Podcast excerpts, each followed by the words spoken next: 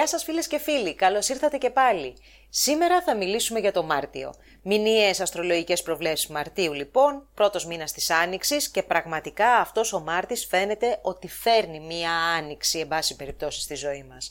Ένας μήνας που υπόσχεται να μας δώσει ανάσες, να μας κάνει να ξαναχαμογελάσουμε, να χαρούμε, να γίνουμε πιο δημιουργικοί, να έρθουμε σε επαφή με ανθρώπους που πιθανόν μας έχουν λείψει το προηγούμενο διάστημα, γενικότερα να κινηθεί και το εμπόριο να κινηθεί, γενικότερα το χρήμα, είναι ένας μήνας που υπόσχεται ότι μπορεί να κάνει την αλλαγή, ότι μπορεί να φέρει και πάλι την ελπίδα στις καρδιές μας και το χαμόγελο στα χείλη μας. Λοιπόν, για να μην μακρηγορούμε με τα ποιητικά, πάμε να δούμε ποιες θα είναι οι θέσεις των πλανητών μέσα στον ε, Μάρτιο και πώς αυτό θα μας επηρεάσει.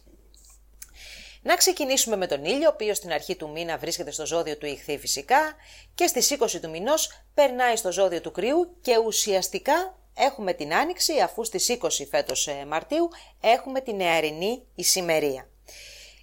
Ο Ερμής τώρα, στις αρχές του μήνα βρίσκεται στη 16η μοίρα του υδροχώου, είναι έτσι δυνατός εκεί, μας δίνει μια πρακτικότητα, μας βοηθάει να βρίσκουμε λύσεις στα πρακτικά ζητήματα οι οποίες πολλές φορές ξεφεύγουν από την πεπατημένη και αυτό είναι εξαιρετικά σημαντικό. Στις 10 του μηνός όμως θα περάσει στο ζώδιο του ηχθή, εκεί είναι λίγο χαμένος ο Ερμής, άρα από τις 10 μέχρι και τις 27 που θα παραμείνει στο ζώδιο του ηχθή, το χάνουμε λίγο με τα πρακτικά ζητήματα και έχουμε μία δυσκολία μέσα στην καθημερινότητα.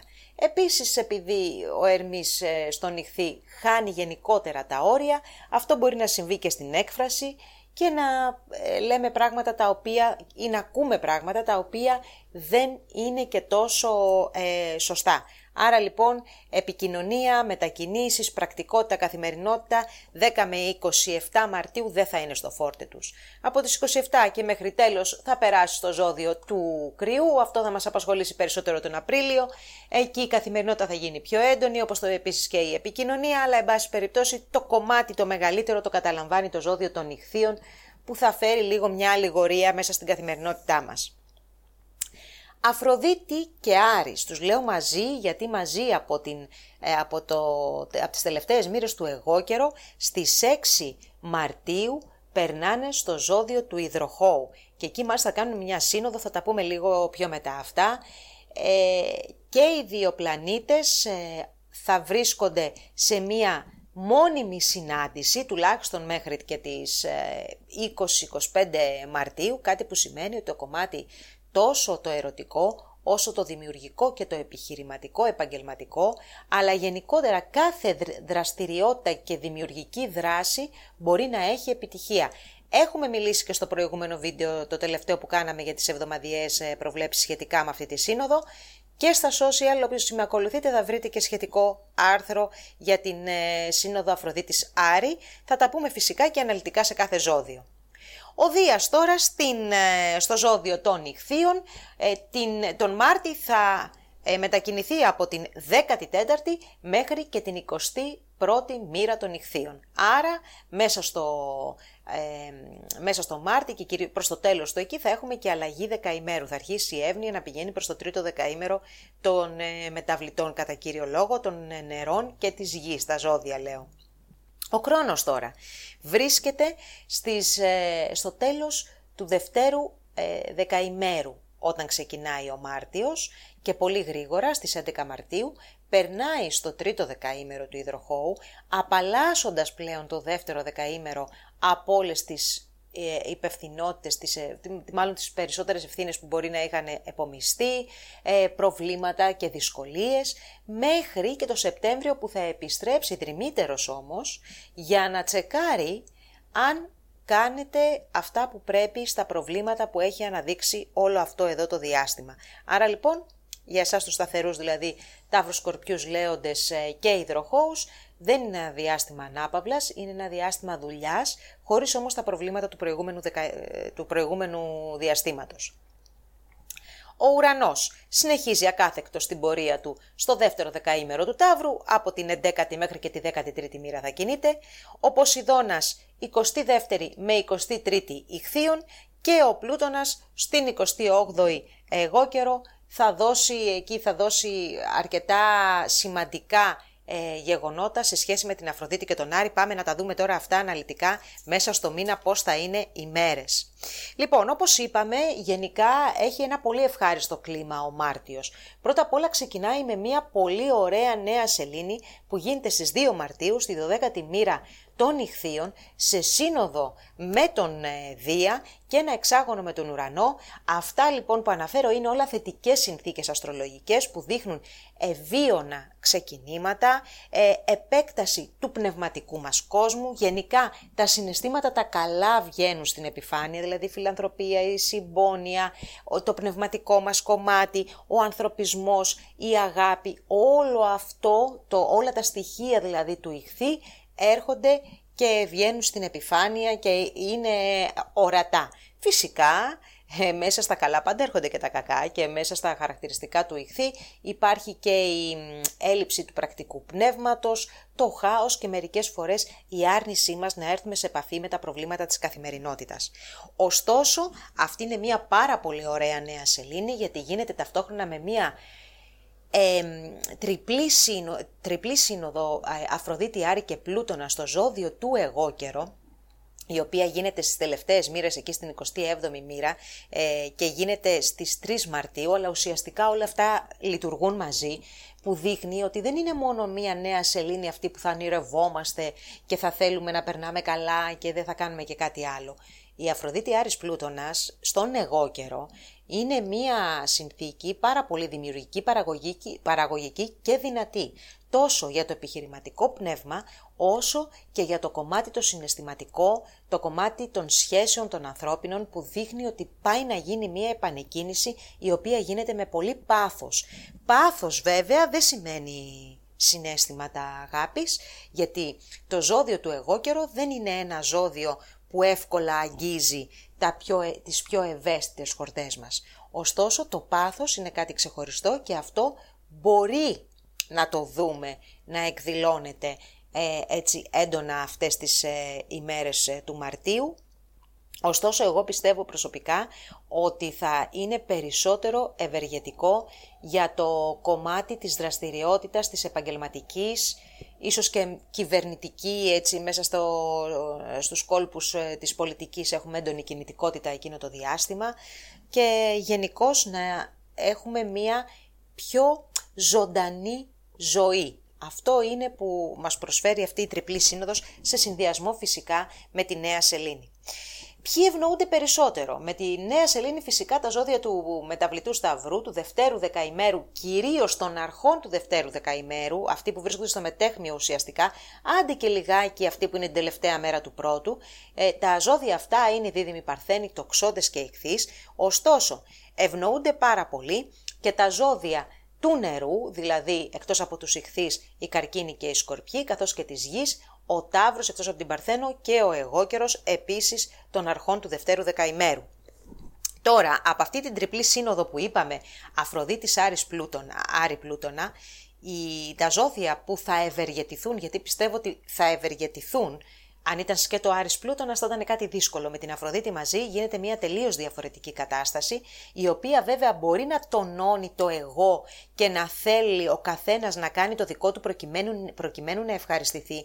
Και αυτό μερικές φορές μπορεί να οδηγήσει σε σκληρές αντιπαραθέσεις και σε ένα επίπεδο έτσι πιο κοσμικό να δούμε λίγο και πιο έντονες ε, εχθρικές συμπεριφορές μεταξύ των κρατών, Ωστόσο, σε προσωπικό επίπεδο πραγματικά μπορεί να είναι το καύσιμο για να πάμε μπροστά και να γυρίσουμε σελίδα και να ξεκινήσουμε την επόμενη μέρα μετά από αυτή τη διετία που έχουμε περάσει. Μεγάλη δημιουργική δραστηριότητα λοιπόν, κυρίως για τα ζώδια, εδώ θα πούμε του ε, παρορμητικού σταυρού, δηλαδή εκτός από τους καρκίνους ε, και τους εγώκερους και φυσικά τους καρκίνους που είναι εκείνοι που θα επηρεαστούν περισσότερο, του τρίτου δεκαημέρου, κρυοί και ζυγοί έχουν εξίσου σημαντική ε, επιρροή με μεγαλύτερη ένταση όμως εδώ θα πω. Ε, τα, ο Ταύρος και η Παρθένος του τρίτου δεκαημέρου θεωρώ ότι είναι από τις ζωδιακές ομάδες που θα ευνοηθούν περισσότερο ε, το πρώτο δεκαήμερο του Μαρτίου, αλλά και οι καρκίνοι του είπαμε, οι ε, σκορπιοί και οι ηχθείς επίσης τον, του τρίτου δεκαημέρου. Αυτά λοιπόν είναι τα, έτσι, τα θετικά και τα ωραία που έχουμε μέσα στον ε, Μάρτιο. Έχουμε μία πανσέλινος στις 18 του μηνός. Δεν είναι κακή αυτή η πανσέλινος. Ε, δείχνει μία ε, μία έτσι διάθεση να πετύχουμε πράγματα, δείχνει μία διάθεση να ε, ολοκληρώσουμε αυτά που έχουμε ξεκινήσει. Φυσικά, έστω και από μακριά, πάλι συμμετέχει ο Ποσειδώνας γιατί γίνεται στον άξονα Παρθένου ε, ηχθείων και συγκεκριμένα στην 28η μοίρα της Παρθένου. Άρα λοιπόν έχουμε την διάθεση για εξντανίκευση, τη διάθεση να δραπετεύσουμε από την πραγματικότητα.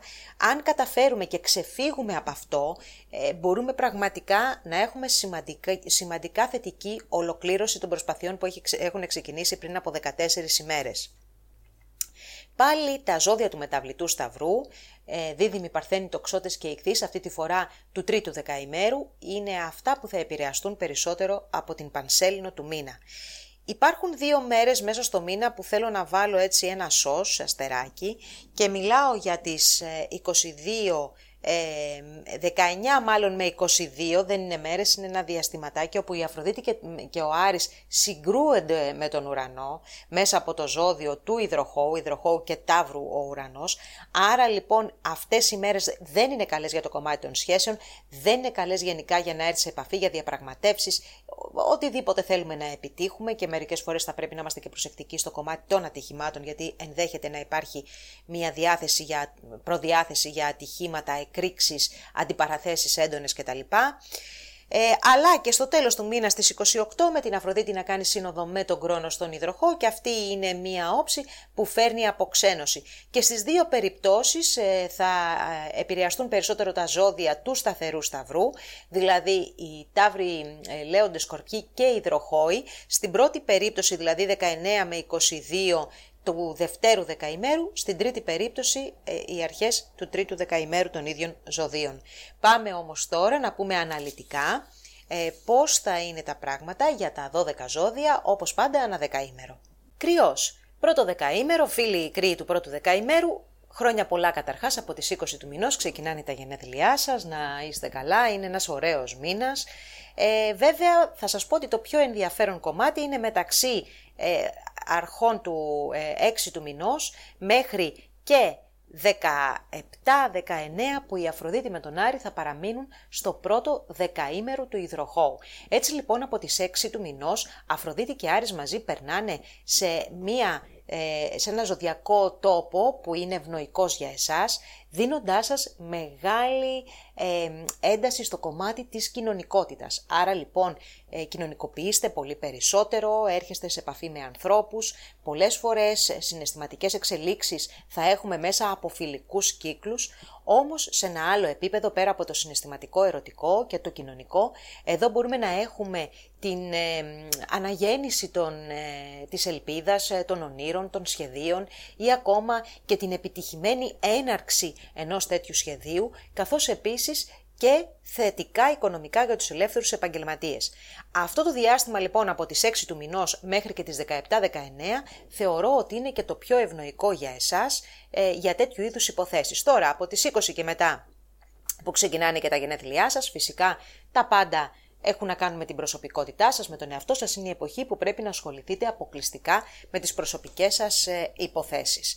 Α, ε, γεννημένοι τώρα, τις τρεις πρώτες ημέρες είναι λίγο πιο δυσκίνητα τα πράγματα μέσα στο Μάρτιο για εσάς φίλοι μου. Ε, ίσως εκεί κάποιες δυσάρεστες καταστάσεις να εμφανιστούν ξαφνικά και να απαιτήσουν από εσάς να τις αντιμετωπίσετε και θέλει λίγο προσοχή στις σχέσεις. Φυσικά η Αφροδίτη με τον Άρη θα λειτουργήσουν ως ε, έτσι μαξιλαράκι ασφαλείας. Παρόλα αυτά όμως, εσείς ε, των τριών πρώτων ημερών ενδέχεται να έχετε κάποιες συγκρούσεις όχι ευχάριστες. Δεύτερο δεκαήμερο. Ε, για εσάς ο μήνας ξεκινάει με μία νέα σελήνη, η οποία γίνεται σε έναν χώρο που αφορά το υποσυνείδητο. Αφορά τα πράγματα που γενικά δεν σας αρέσει, δεν θέλετε να, να δείχνετε την ψυχική σας κατάσταση. Αφορά όμως και σε πρακτικό επίπεδο τις ε, συνθήκες της εργασίας μας, μερικές φορές την υγεία ε, ή αν δουλεύετε σε χώρους όπως είναι τα νοσοκομεία, ιδρύματα, φυλακές, γενικά ο χώρος της υγείας ή αν κάνετε έρευνα, όπως επίσης αν είστε καλλιτέχνες, αυτό μπορεί να είναι πραγματικά ένα πολύ δημιουργικό ξεκίνημα. Παρ' όλα αυτά όμως για το γενικό πληθυσμό των κρυών του δευτέρου δεκαημέρου μιλάμε για μια κατάσταση ψυχής η οποία είναι αρκετά θετική, ηρεμία, δηλαδή βρίσκεστε σε ένα καλό στάδιο αυτή τη στιγμή σε σχέση με τον εαυτό σας και με τα εσώψυχά σας και αυτό φυσικά μόνο θετικό μπορεί να είναι γιατί από εκεί μπορείτε να αντλήσετε δύναμη για να προχωρήσετε σε άλλα σημαντικότερα θέματα. Αυτό είναι και το, έτσι, η ατμόσφαιρα που φέρνει η νέα σελήνη. Στις 11 ε, του μηνός ο Κρόνος αποχωρεί από το δεύτερο δεκαήμερο του υδροχώου, μία θέση η οποία σας εδραίωσε κατά κάποιο τρόπο μέσα σε, κοινωνικά, ε, σε κοινωνικές ομάδες ή άλλου τύπου ομάδες, οποιαδήποτε φύση σε πάση περιπτώσει, ή μπήκατε μέσα σε κάποια καινούρια κοινωνικά δίκτυα. Για πολλούς από εσάς μπορεί να ήταν ένα διάστημα που εδραιώσατε και κάποια, μάλλον όχι εδραιώσατε, ξεκινήσατε και κάποια ε, σχέδια τα οποία ε, να βάλετε σε υλοποίηση, στο στάδιο της υλοποίησης, τα οποία θα έχουν διάρκεια στο χρόνο, ωστόσο σε κάποιες άλλες περιπτώσεις ενδέχεται να σας απομάκρυναν από ανθρώπους του κοινωνικού σας ε, έτσι, ε, περιβάλλοντος. Από τις 11 του μηνός και μετά ο χρόνος δεν σας επηρεάζει πια, οπότε ε, περνά, είσαστε λίγο πιο χαλαροί, οι συναντήσεις σας είναι πιο χαλαρές και γενικότερα φεύγει και ένα βάρος από εσά στο να δουλεύετε συνέχεια να επιτύχετε τα δημιουργικά σας σχέδια.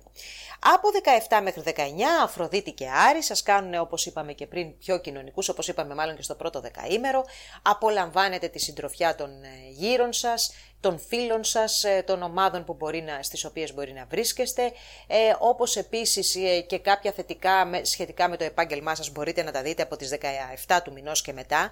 Προσοχή όμως χρειάζεται μεταξύ 19 και 22, όπου εδώ ενδέχεται να υπάρξουν ε, κάποιες αναταραχές σχετικά με οικονομικά, που, ε, σχετικά με οικονομικά και ομάδες ή οικονομικά ε, που έρχονται από ελεύθερα επαγγέλματα και γενικώς να υπάρξει μία αναστάτωση σε σχέση και επαφή με άλλους ανθρώπους που δεν είσαστε συναισθηματικά ε, δεμένοι, δηλαδή θέλω να πω μπορεί να είναι κάποιο, κάποια κοινωνική επαφή ή κάποια συνεργασία. Εκεί χρειάζεται μία προσοχή. Οι γεννημένοι όμως από τις 3 μέχρι και τις 6 Απριλίου ε, έχουν ξαφνικά γεγονότα θετικά μέσα στο Μάρτιο, αναπάντεχες καταστάσεις οι οποίες γυρνούν προς δικό τους όφελος. Για σας φίλοι του τρίτου δεκαημέρου, ο μήνας ξεκινάει πάρα πάρα πολύ δυνατά με Αφροδίτη, Άρη και Πλούτονα να συναντιούνται εκεί στο τέλος του εγώ καιρό, μία όψη που είπαμε και στην εισαγωγή ότι πρόκειται να φέρει μεγάλη δραστηριότητα τόσο στα δημιουργικά μας σχέδια όσο και στην ερωτική μας διάθεση και ζωή. Για εσάς αυτή η τριπλή συνάντηση των τριών πλανητών λοιπόν έρχεται να σας επανατοποθετήσει καταρχάς κοινωνικά. Ειδικά όσοι είστε γεννημένοι κοντά στις 18 του μηνός, ε, βιώνετε μία μετάλλαξη θα λέγαμε της κοινωνικής σας εικόνας και πώς μπορεί να γίνει αυτό; Με ένα γάμο, με ένα διαζύγιο, με ένα παιδί, με μία άνοδο στη δουλειά, με μία πώληση από τη δουλειά. Τι σημαίνει αλλάζει το κοινωνικό μου προφίλ, αλλάζει η κοινωνική μου θέση. Αυτό μπορεί φυσικά να γίνει μέσα από ευχάριστα, αλλά μπορεί να γίνει και μέσα από δυσάρεστα γεγονότα. Ωστόσο, αυτή τη στιγμή, επειδή η Αφροδίτη με τον Άρη είναι μια θετική συγκυρία, θεωρούμε ότι έρχεται μια θετική προβολή της κοινωνικής σας εικόνας. Φυσικά αυτό μπορείτε να το εκμεταλλευτείτε πάρα πολύ καλά στα επαγγελματικά σας και πιστεύω ότι για εσάς θα δράσει περισσότερο σε επαγγελματικό ε, επίπεδο και λιγότερο σε συναισθηματικό. Χωρίς βέβαια να αποκλείσουμε ότι ενδέχεται να υπάρξει ένα πάθος κτλ. κτλ όμως θεωρώ πραγματικά ότι για εσάς είναι εξαιρετικό το διάστημα αυτό για να φανείτε κοινωνικά, για να δείξετε, να προβάλλετε και να επικοινωνήσετε τις, ε, τις ικανότητές σας ε, και τα ταλέντα σας στο κομμάτι το, το επαγγελματικό που σας ενδιαφέρει. Ε, αυτή βέβαια η τριπλή σύνοδος δεν είναι μόνο μία μέρα, στις τρεις γίνεται, αλλά όλοι μέχρι και τις 6-7 ε, Μαρτίου έχει ε, έτσι έντονη ισχύ και μπορείτε φυσικά να εκμεταλλευτείτε αυτές τις μέρες.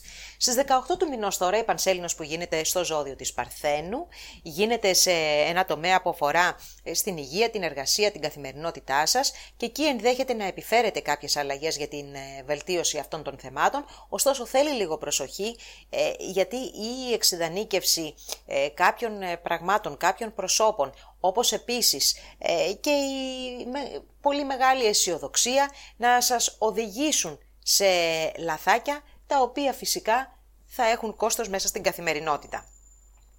Προσοχή επίσης θα σας πω και για την τελευταία, έτσι εκεί στο τέλος του Μαρτίου, 28 του μηνός, όπου η Αφροδίτη με τον Κρόνος συναντιούνται, μια συνάντηση που βγάζει έτσι παγωμάρα, βγάζει μια ψύχρα στις σχέσεις, ε, θέματα ε, κοινωνικού ενδιαφέροντος σε κάποιες ε, σχέσεις φιλικές, ακόμη και ερωτικές, ενδέχεται εκείνη την ημέρα να μην ε, είναι στα καλύτερά τους και θα σας έλεγα βέβαια αν θέλετε να προσεγγίσετε κάποιον άνθρωπο, καλό είναι να μην τον προσεγγίσετε για οποιονδήποτε λόγο, όχι μόνο φιλική ε, προσέγγιση, ερωτική προσέγγιση, ακόμα και επαγγελματική δεν είναι μία μέρα κατάλληλη για να κάνουμε έτσι ε, επαφή ε, ένας προς έναν. Ξέχασα εδώ να σας πω ότι στις 11 του μηνός ο χρόνος περνάει στο τρίτο δεκαήμερο του ε, υδροχώου. Άρα λοιπόν από εδώ και πέρα έρχεται να αναδιοργανώσει το κομμάτι του κοινωνικού σας δικτύου, να σας εδραιώσει μέσα σε ομάδες ανθρώπων, ε, να ξεχωρίσετε και να αναλάβετε ε, αρμοδιότητες και πρωτοβουλίες, καθώς επίσης και να δείτε κάποια σχέδιά σας ε, να τα έχετε δει, μάλλον τώρα να τα βάζετε σε, στο στάδιο της λειτουργίας ή της ε, αποτελεσματικότητας, να, θέλετε μάλλον να δείτε την αποτελεσματικότητά τους, οπότε δουλεύετε πάνω σε αυτά τα σχέδια. Έχει λίγο δουλίτσα, ωστόσο ε, θεωρώ ότι ο Μάρτης είναι ένας εξαιρετικός μήνας που δεν πρέπει να τον αφήσετε να πάει χαμένος, ειδικά το πρώτο του δεκαήμερο. Ταύρος, φίλοι Ταύροι του πρώτου δεκαήμερου. Λοιπόν, ξεκινάει ένας μήνας καλός. Ένας μήνας μάλιστα που μπαίνει πολύ δυνατά με την Αφροδίτη και τον Άρη ε, χεράκι χεράκι να περνάνε στο ζώδιο του υδροχώου. Ένα ζώδιο που για εσάς είναι εξαιρετικά σημαντικό διότι συμβολίζει το κοινωνικό σας προφίλ, την καριέρα σας. Άρα λοιπόν θέματα που αφορούν σε αυτούς τους τομείς πιστεύω ότι μπορείτε να τα κυνηγήσετε και να έχετε πολύ πολύ καλές, ε, πολύ καλά αποτελέσματα, ειδικά μέσα στις πρώτες 10 ημέρες, ε, όχι συγγνώμη, μέσα στις πρώτες από τις 6 μέχρι και τις 19 ε, Μαρτίου. Άρα λοιπόν μιλάμε για ουσιαστικά ένα δεκαπενθήμερο το οποίο είναι πολύ δυνατό, ε, σας δίνει σημαντικά πολεμοφόδια να ξεχωρίσετε, οπωσδήποτε μπορεί να βγάλει και μία συναισθηματική επιτυχία, δεν το συζητώ, όμως για εσάς, για το δικό σας δεκαήμερο, θεωρώ ότι με το κομμάτι της ε, κοινωνικής προβολής, αλλά και της επαγγελματικής επιτυχίας καταξίωσης, ό,τι θέλει ο καθένας και ό,τι βγάζει βέβαια το δικό του ε, προσωπικό οροσκόπιο, μπορεί να το επιτύχει. Λοιπόν, από το ε, γεννημένη από τις 28 μέχρι και τις 30 Απριλίου, είσαστε λίγο πιο έτσι κλειστά θα λέγαμε, λίγο πιο στενάχωροι, μάλλον λίγο πιο κουρασμένοι να το πω καλύτερα, με περισσότερες ευθύνες οι οποίες δεν σας αφήνουν να χαλαρώσετε και να χαρείτε τις όποιες επιτυχίες σας. Είναι κάτι παροδικό, από τον επόμενο μήνα ε, οι συγκεκριμένες ημερομηνίες θα είστε πολύ καλύτερα, πολύ πιο ξέγνιαστα. Παρ' όλα αυτά όμως εκμεταλλευτείτε το διάστημα 6 με 19 είναι δεύτερο δεκαήμερο. Πολλά και σημαντικά τα νέα για εσάς ε, φίλοι τάβροι του δευτέρου δεκαήμερου. Να πούμε καταρχάς ότι ξεκινάει ο μήνας ε, με μια νέα σελήνη που δείχνει ότι σας ανοίγει νέες πόρτες στα κοινωνικά δίκτυα, φιλικές σχέσεις, ομάδες ανθρώπων, ε, επικοινωνείτε τα σχέδιά σας, βρίσκετε υποστηρικτές σε αυτά, θετικά τα πράγματα για τους ελεύθερους επαγγελματίες για τα οικονομικά, όπως επίσης και για τα συναισθηματικά σας ή θέματα παιδιών, γενικά τα δημιουργικά σας σχέδια. Είναι ένα, ε, μια πολύ ωραία συγκυρία αστρολογική που βοηθάει στα ξεκινήματα μέσα στον Μάρτιο. Αυτό δεν είναι το μοναδικό θετικό. Το πιο σημαντικό φυσικά είναι ότι ο Κρόνος από τις 11 Μαρτίου αποχωρεί από το δεύτερο δεκαήμερο του υδροχώου που σας έχει ταλαιπωρήσει τους τελευταίους ε, μήνες και περνάει στο τρίτο. Εκεί θα παραμείνει μέχρι και το Σεπτέμβριο. Μετά θα επιστρέψει πάλι για 2-3 μήνες ε, στο δικό σας το ζώδιο, έτσι ώστε να ολοκληρώσει την πορεία του. Να πούμε εδώ λοιπόν ότι για τους γεννημένους τις πρώτες ημέρες, ε, εκεί που είστε δηλαδή στην αλλαγή από Απρίλιο σε Μάιο, για εσάς έχει ολοκληρωθεί, θα σας πω, το δύσκολο διάστημα και αν δεν υπάρχουν άλλα σημεία στο χάρτη σας να χτυπιούνται από κάποιον άλλο πλανήτη, θεωρώ ότι έχει κλείσει ένα σημαντικός ε, κύκλος δοκιμασιών. Περισσότερο για το τέλος του 2022 τώρα μιλάω, θα δοκιμαστείτε εσείς που είσαστε το δεύτερο μισό του ε, δευτέρου δεκαημέρου. Ωστόσο, αυτό το μήνα αποχωρεί τελείως ο χρόνος, Άρα λοιπόν τα πράγματα γίνονται καλύτερα, υπάρχει ελπίδα στον ορίζοντα, φεύγει από πάνω σας ένα βάρος και νιώθετε ότι μπορείτε να λειτουργήσετε πολύ πιο εύκολα. Ο Δίας είναι επίσης στο ζώδιο των ε, ηχθείων μια θετική θέση για εσάς που σας βοηθάει μαζί με τη Νέα Σελήνη ειδικά θα σας βοηθήσει πάρα πολύ στο κομμάτι ε, όπως είπα των, ε, της διεύρυνσης του κοινωνικού σας κύκλου. Ένα άλλο επίσης πολύ σημαντικό νέο είναι η Αφροδίτη με τον Άρη που μπαίνουν στο ζώδιο, στο, τρίτο, στο, συγγνώμη, στο δεύτερο δεκαήμερο του υδροχώου από τις 17 με 19, 17 η Αφροδίτη 19 ο Άρης, μέχρι και τις, ε, η Αφροδίτη μέχρι και τις 27 και ο Άρης μέχρι και το τέλος του μήνα. Αυτή η συγκυρία είναι θετική στο κομμάτι το επαγγελματικό σας και μπορείτε να κάνετε πράγματα και να φανείτε κτλ. Θα αποφύγετε όμως τις ημέρες μεταξύ 19 και 23. Εγώ θα σας πω και μία μέρα πριν και μία μέρα μετά για να είμαστε σίγουροι, δηλαδή 18 με 24, όπου εδώ υπάρχει η σύγκρουση Αφροδίτη Άρη με τον ουρανό και μπορεί να φέρει εντάσεις, διαφωνίες οι οποίες να είναι έντονες. Γενικότερα δεν είναι καλές οι ημέρες εκείνες για να κάνεις προσέγγιση ούτε στο κομμάτι των ε, επαγγελματικών σχέσεων, ούτε όμως και στον ε, προσωπικών. Επίσης, δύσκολες ημέρες αυτές για να κάνετε και επαγγελματικά άλματα, ε, ιδίως ε, όπου υπάρχει ρίσκο κυρίως οικονομικό. Τρίτο δεκαήμερο και για εσάς, ε, φίλοι Ταύροι του τρίτου δεκαημέρου, ο Μάρτιος είναι πάρα πολύ σημαντικός. Καταρχάς, θα σας πω ότι μπαίνει δυνατά, με τρελή ορμή, Αφροδίτη Άρης Πλούτονας ε, σε μία τριπλή σύνοδο στο, στις τελευταίες μοίρες του εγώ καιρο, άρα σε ένα χώρο που αφορά τις μετακινήσεις σας, τα σχέδιά σας, ε, το, την εικόνα σας ε, για τα μεγάλα πράγματα μέσα στη ζωή, ε, τις σπουδές, τις νομικές υποθέσεις, θέματα επίσης ταξιδίων, επαφές με το εξωτερικό, σχέσεις από απόσταση, δουλειές από απόσταση και κυρίως φυσικά τα ταξίδια. Άρα λοιπόν σε αυτούς τους τομείς ενδέχεται να υπάρξει μια πολύ σημαντική εξέλιξη, μια εξέλιξη η οποία θα είναι εποφελής για εσάς. Φυσικά όλο αυτό εννοείται ότι μπορεί να είναι μια συναισθηματική ή μια επαγγελματική ή οικονομική επιτυχία στους έτσι τομείς που είπαμε.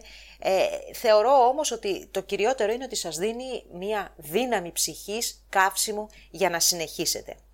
Έρχεται όμως και ένας ανασταλτικός παράγοντας μέσα στον, ε, μέσα στον Μάρτιο να σας ε, κατεβάσει λίγο θα έλεγα από όποιο συνεφάκι μπορεί να βρίσκεστε, αν βρίσκεστε φυσικά, και ο ανασταλτικός παράγοντας αυτός λέγεται Κρόνος που από τις 11 του μηνός και μετά περνάει στο τρίτο δεκαήμερο. Έτσι λοιπόν φίλοι ταύροι του τρίτου δεκαήμερου μέχρι και, τις, ε, μέχρι και το Σεπτέμβριο θα είναι στο δικό σας το δεκαήμερο και θα επηρεάσει κυρίως όσους είναι γεννημένοι στις πρώτες πέντε ημέρες, δηλαδή περίπου ε, μέχρι και τις 13 του μηνός. Μέχρι και 13 Φεβρουαρίου, 14 Φεβρουαρίου όσοι είναι γεννημένοι επηρεάζονται από τον χρόνο. Οι υπόλοιποι όχι, ακόμα και θεωρώ ότι είστε και οι πιο τυχεροί γιατί δεν θα, θα περάσει μόνο μία φορά από το δικό σας, από τις δικές σας μοίρες.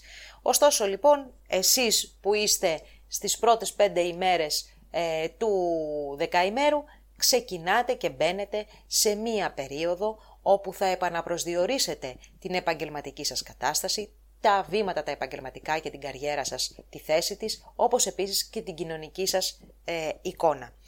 Σίγουρα οι σχέσεις με τους ανθρώπους που βρίσκονται στην εξουσία, σε οποιαδήποτε θέση είναι ε, πιο, δυνα... πιο ψηλά από εσάς και θεωρείται για εσάς ένας άνθρωπος εξουσίας αυτός. Οι σχέσεις αυτές λοιπόν συνήθως με τον χρόνο όταν βρίσκεται σε αυτό το τομέα του οροσκοπίου μας δεν είναι εύκολες. Άρα να γνωρίζετε ότι από το διάστημα αυτό του Μαρτίου μέχρι και του Σεπτεμβρίου τέτοιου είδους επαφές θα είναι δύσκολες. Ή θα κάνετε ό,τι είναι να κάνετε όσος με καιρός μένει ακόμα μέχρι τις 11 του μηνός ή θα περιμένετε πλέον από το Σεπτέμβριο και μετά να κινηθείτε σε τέτοιους ε, χώρους. Ε, τώρα, η, η Πανσέλινος που γίνεται στις 18 του μηνός είναι μια Πανσέλινος ωραία για εσάς. Σας φέρνει ε, θέματα ερωτικά, κοινωνικά, παιδιά, φίλους, κοινωνικότητα, χαρά, διασκέδαση. Είναι μια ωραία Πανσέλινος, η οποία είναι φυσικά και πάρα πολύ δημιουργική, και έχει και έμπνευση για τους καλλιτέχνες του ζωδίου οι οποίοι είναι πάρα πολλοί. Και φυσικά μπορεί να φέρει μια ολοκλήρωση σε θέματα δημιουργικά, σε θέματα τέχνης η οποία να είναι εξαιρετικά επιτυχής. Ε, άρα λοιπόν μιλάμε για ένα σημαντικό μήνα τον Μάρτιο, αλλάζει από εδώ και πέρα κάτι στην ατμόσφαιρα. Πρέπει λίγο από τα μέσα του μηνός και έπειτα να ρίξετε το κεφάλι και να δουλέψετε με περισσότερο ε, συνέπεια, λεπτομέρεια και ευθύνη, γιατί αυτά είναι τα ζητούμενα του χρόνου. Δίδυμη. Φίλοι δίδυμοι του πρώτου δεκαημέρου, ξεκινάει ένας μήνας πάρα πολύ ωραίος για εσάς. Ο Μάρτης είναι πραγματικά και γλυκός και δραστήριος και χαρούμενος και αποδοτικός και παραγωγικός. Και φυσικά μιλάμε για την ε, σύνοδο Αφροδίτη Άρη, η οποία γίνεται στο ζώδιο του υδροχώου και γνωρίζετε πολύ καλά ότι ο ζυγός και ο υδροχώος είναι τα δύο ζώδια στα οποία εμείς, με τα οποία μάλλον εμείς οι δίδυμοι ανήκουμε στην ίδια ομάδα που είναι η ομάδα του αέρα. Άρα λοιπόν πράγματα που συμβαίνουν σε αυτά τα δύο ζώδια για εμάς τους διδήμους είναι πάρα πολύ θετικά. Λοιπόν, μέχρι και τις 19 του μηνός από τις 6 έχουμε εύνοια στα θέματα τα συναισθηματικά, τα ερωτικά, ε, θέματα που αφορούν τα σχέδιά μας και τις δραστηριότητές μας, μετακινήσεις, ταξίδια, σπουδές, επαφές με το εξωτερικό, σχέσεις και δουλειές μέσα από το ίντερνετ, όλα αυτά μπορούν πραγματικά να πάνε πάρα πολύ καλά. Ε, φυσικά υπάρχει ε, γενικότερα μία δύσκολη κατάσταση, η οποία όμως ακόμα και αυτή μέσα στο Μάρτιο σιγά σιγά γλυκαίνει, άρα λοιπόν μπορείτε να επωφεληθείτε των καταστάσεων και τώρα να κάνετε ένα μικρό βηματάκι παραπέρα, που τόσο καιρό λέγαμε ότι τα πράγματα δεν είναι ε, και τόσο ευνοϊκά. Η γεννημένη 27 με 29 του μηνός, να, Μαΐου, να είστε λίγο πιο προσεκτικοί στα θέματα της υγείας σας και να δώσετε στον οργανισμό σας ώρες ξεκούρασης, γιατί αυτό το μήνα οι αντοχές σας θα είναι περιορισμένες. Για το δεύτερο δεκαήμερο τώρα, όπου ξεκινάμε με μία νέα σελήνη στις 2 του μηνός, που αφορά στο κομμάτι το επαγγελματικό. Και εδώ να πω ότι αφορά περισσότερο τους γεννημένους στις αρχές Ιουνίου, καθώς και εσάς που είστε γεννημένοι εκεί στο τέλος ε, του Μαΐου, δηλαδή 31-30, μπορεί να σας επηρεάσει λιγάκι αυτή η ε, νέα σελήνη. Έχουμε λοιπόν μια πάρα πολύ ε, δυνατή, ωραία νέα σελήνη που βοηθάει τις φιλοδοξίες, βοηθάει τα όνειρα, τα επαγγελματικά ή και τα κοινωνικά να γίνουν πραγματικότητα. Θεωρώ ότι είναι και ένα ωραίο διάστημα γιατί βγάζει γλυκά συναισθήματα, δηλαδή δεν είναι μόνο ένα διάστημα που εντάξει έχουμε τις φιλοδοξίες και θέλουμε να τις πετύχουμε και είμαστε εκεί στο στόχο προσιλωμένοι ε, και δεν ασχολούμαστε με άλλα ωραία πράγματα στη ζωή. Όχι, είναι ένα ωραίο διάστημα που φέρνει και πολύ καλές ανθρώπινες σχέσεις. Και αυτές οι ανθρώπινες σχέσεις γίνονται ακόμα καλύτερες από τις 17 του μηνός και μετά, όπου ο Αφροδίτη και ο Άρης περνάνε ταυτόχρονα στο δεύτερο δεκαήμερο του υδροχώου. Άρα λοιπόν έρχονται εδώ να βοηθήσουν και αυτή τη νέα σελήνη που έγινε στις αρχές του μήνα, με μια πολύ καλή αποδοχή από το κοινωνικό σύνολο, με επιτυχίες τόσο σε επαγγελματικό όσο και σε προσωπικό συναισθηματικό επίπεδο. Θέλει βέβαια μια προσοχή ε, μεταξύ 19 και 22-23 ε, Μαρτίου, γιατί ε, εκεί ενδέχεται να υπάρξουν κάποιες αντιπαραθέσεις Κυρίως θα πω επίσης για τους γεννημένους στις πρώτες ε, ημέρες του δεκαημέρου. Γενικότερα είναι ένας μήνας που ευνοεί και τη μετακίνηση, εκτός από τις πρώτες πρώτες ημέρες που μπορεί να φέρουν κάποια αναβολή σε μια μετακίνηση σε ένα ταξίδι ε, ή και κάποια δυσάρεστα νέα, όμως το υπόλοιπο του μήνα ευνοεί τις μετακινήσεις, ευνοεί τα ταξίδια και ευνοεί την επαφή γενικά με ανθρώπους που έρχονται από μακριά ή βρίσκονται μακριά, οι οποίοι δείχνουν να είναι πολύ βοηθητικοί. Το κομμάτι της καριέρας να ξέρετε ότι είναι εξαιρετικά ευ... Ε, ευνοημένο. Έχει, έχει μια καλή ροή αυτό το διάστημα για όλο το δεκαήμερο, ε, αφού και ο Δίας βρίσκεται στο ζώδιο των νυχθείων και στο δεύτερο δεκαήμερο μια θέση που φυσικά ευνοεί το δικό μας το δεκαήμερο. Ωστόσο, είναι το τελευταίο διάστημα που ο Δίας θα βρίσκεται εκεί, άρα λοιπόν όσοι έχετε κάποια σχέδια επαγγελματικά, θεωρώ ότι ο Μάρτης είναι ένας μήνας εξαιρετικός για να τα βάλετε σε λειτουργία. Πάμε τώρα στο τρίτο δεκαήμερο, όπου ξεκινάει ο μήνας με την τριπλή σύνοδο Αφροδίτη Άρη Πλούτονα σε ένα χώρο που αφορά και την ερωτική ζωή βέβαια, ερωτική σεξουαλική ζωή δηλαδή, όχι τόσο το συνέστημα όσο την ερωτική πράξη. Αλλά άρα εδώ περιμένουμε να γίνει ένας χαμός για τους διδήμους του τρίτου δεκαημέρου. Δεν ξέρω τι θα κάνετε. Είναι μια καινούρια σχέση, ένα καινούριο πάθος; Είναι κάποια καινούρια ερωτικά ενδιαφέροντα που μπορεί να προκύψουν, γιατί ξέρετε ο Πλούτονας φέρνει και μεταλλάξεις, φέρνει αλλαγές. Άρα λοιπόν ενδέχεται να βρείτε πράγματα που σας αρέσουν, τα οποία όλο αυτό το διάστημα δεν τα γνωρίζατε. Πάντως, στο κομμάτι το ερωτικό, μπορεί πραγματικά αυτή η τριπλή σύνοδος να απογειώσει τη ζωή σας και να σας ε, βοηθήσει να αλλάξετε διάθεση, να βελτιώσετε την υγεία σας και γενικότερα να προχωρήσετε λίγο μπροστά με έτσι μια περισσότερη αισιοδοξία. Μέσα λοιπόν, εκτός από το κομμάτι το ερωτικό, είναι και το κομμάτι το οικονομικό, το οποίο αφορά όμως σε οικονομικά που έρχονται από, τρίτη, από τρίτες πηγές, οικονομικά που μοιράζεστε, ε, θέματα που αφορούν τις ε, οφειλές σας, κληρονομικές υποθέσεις, αποζημιώσεις, όλα, όλα αυτά τα οικονομικά λοιπόν που δεν άπτονται του βιοποριστικού μας επαγγέλματος, επηρεάζονται από αυτήν την τριπλή σύνοδο και μπορούν να δώσουν εποφελή αποτελέσματα. Μία άλλη σημαντική αλλαγή μέσα στο Μάρτιο είναι το πέρασμα του χρόνου από το δεύτερο στο τρίτο δεκαήμερο του υδροχώου, άρα λοιπόν από τις 11 Μαρτίου και μετά επηρεάζεστε θετικά από τον χρόνο και σας βάζει ο πλανήτης που θεωρείται και ο δάσκαλος ή ο τιμωρός από κάποιους άλλους, ο δάσκαλος εγώ θα πω, ε, σας βάζει σε μία σειρά, δεν είναι μία όψη ξεκούραστη, φέρνει επιτυχία, αλλά τη φέρνει μέσα από σκληρή δουλειά. Άρα λοιπόν, κουράζεστε, βλέπετε όμως αποτελέσματα. Δεν θα δείτε αποτελέσματα με τη μία, ούτε θα δείτε το, το maximum των αποτελεσμάτων.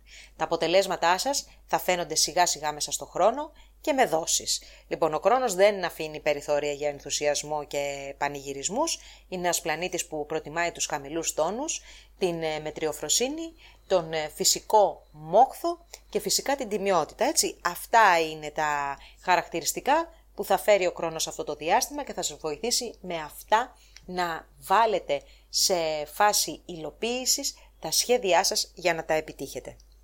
Γεννημένοι 11 με 12 Ιουνίου, ε, λίγο προσοχή, υπάρχουν κάποια έτσι διαστήματα μέσα σε αυτό τον ε, μήνα που μπορεί να υπάρξει μία μεγαλύτερη ένταση. Να πούμε εδώ για το τρίτο δεκαήμερο ότι η πανσέλινος που γίνεται στις 18 του μηνός αφορά θέματα οικογενειακής φύσης ακινήτων αλλά και θέματα καριέρας. Εδώ υπάρχει μια αντιπαράθεση και διλήμματα μεταξύ αυτών των δύο, δύο τομέων. Θεωρώ ότι γενικότερα η, ο Μάρτιος είναι ένας καθοριστικός μήνας για, για την πορεία του, της επαγγελματικής σας δράσης ε, και για, στο, μέσα στο επόμενο διάστημα.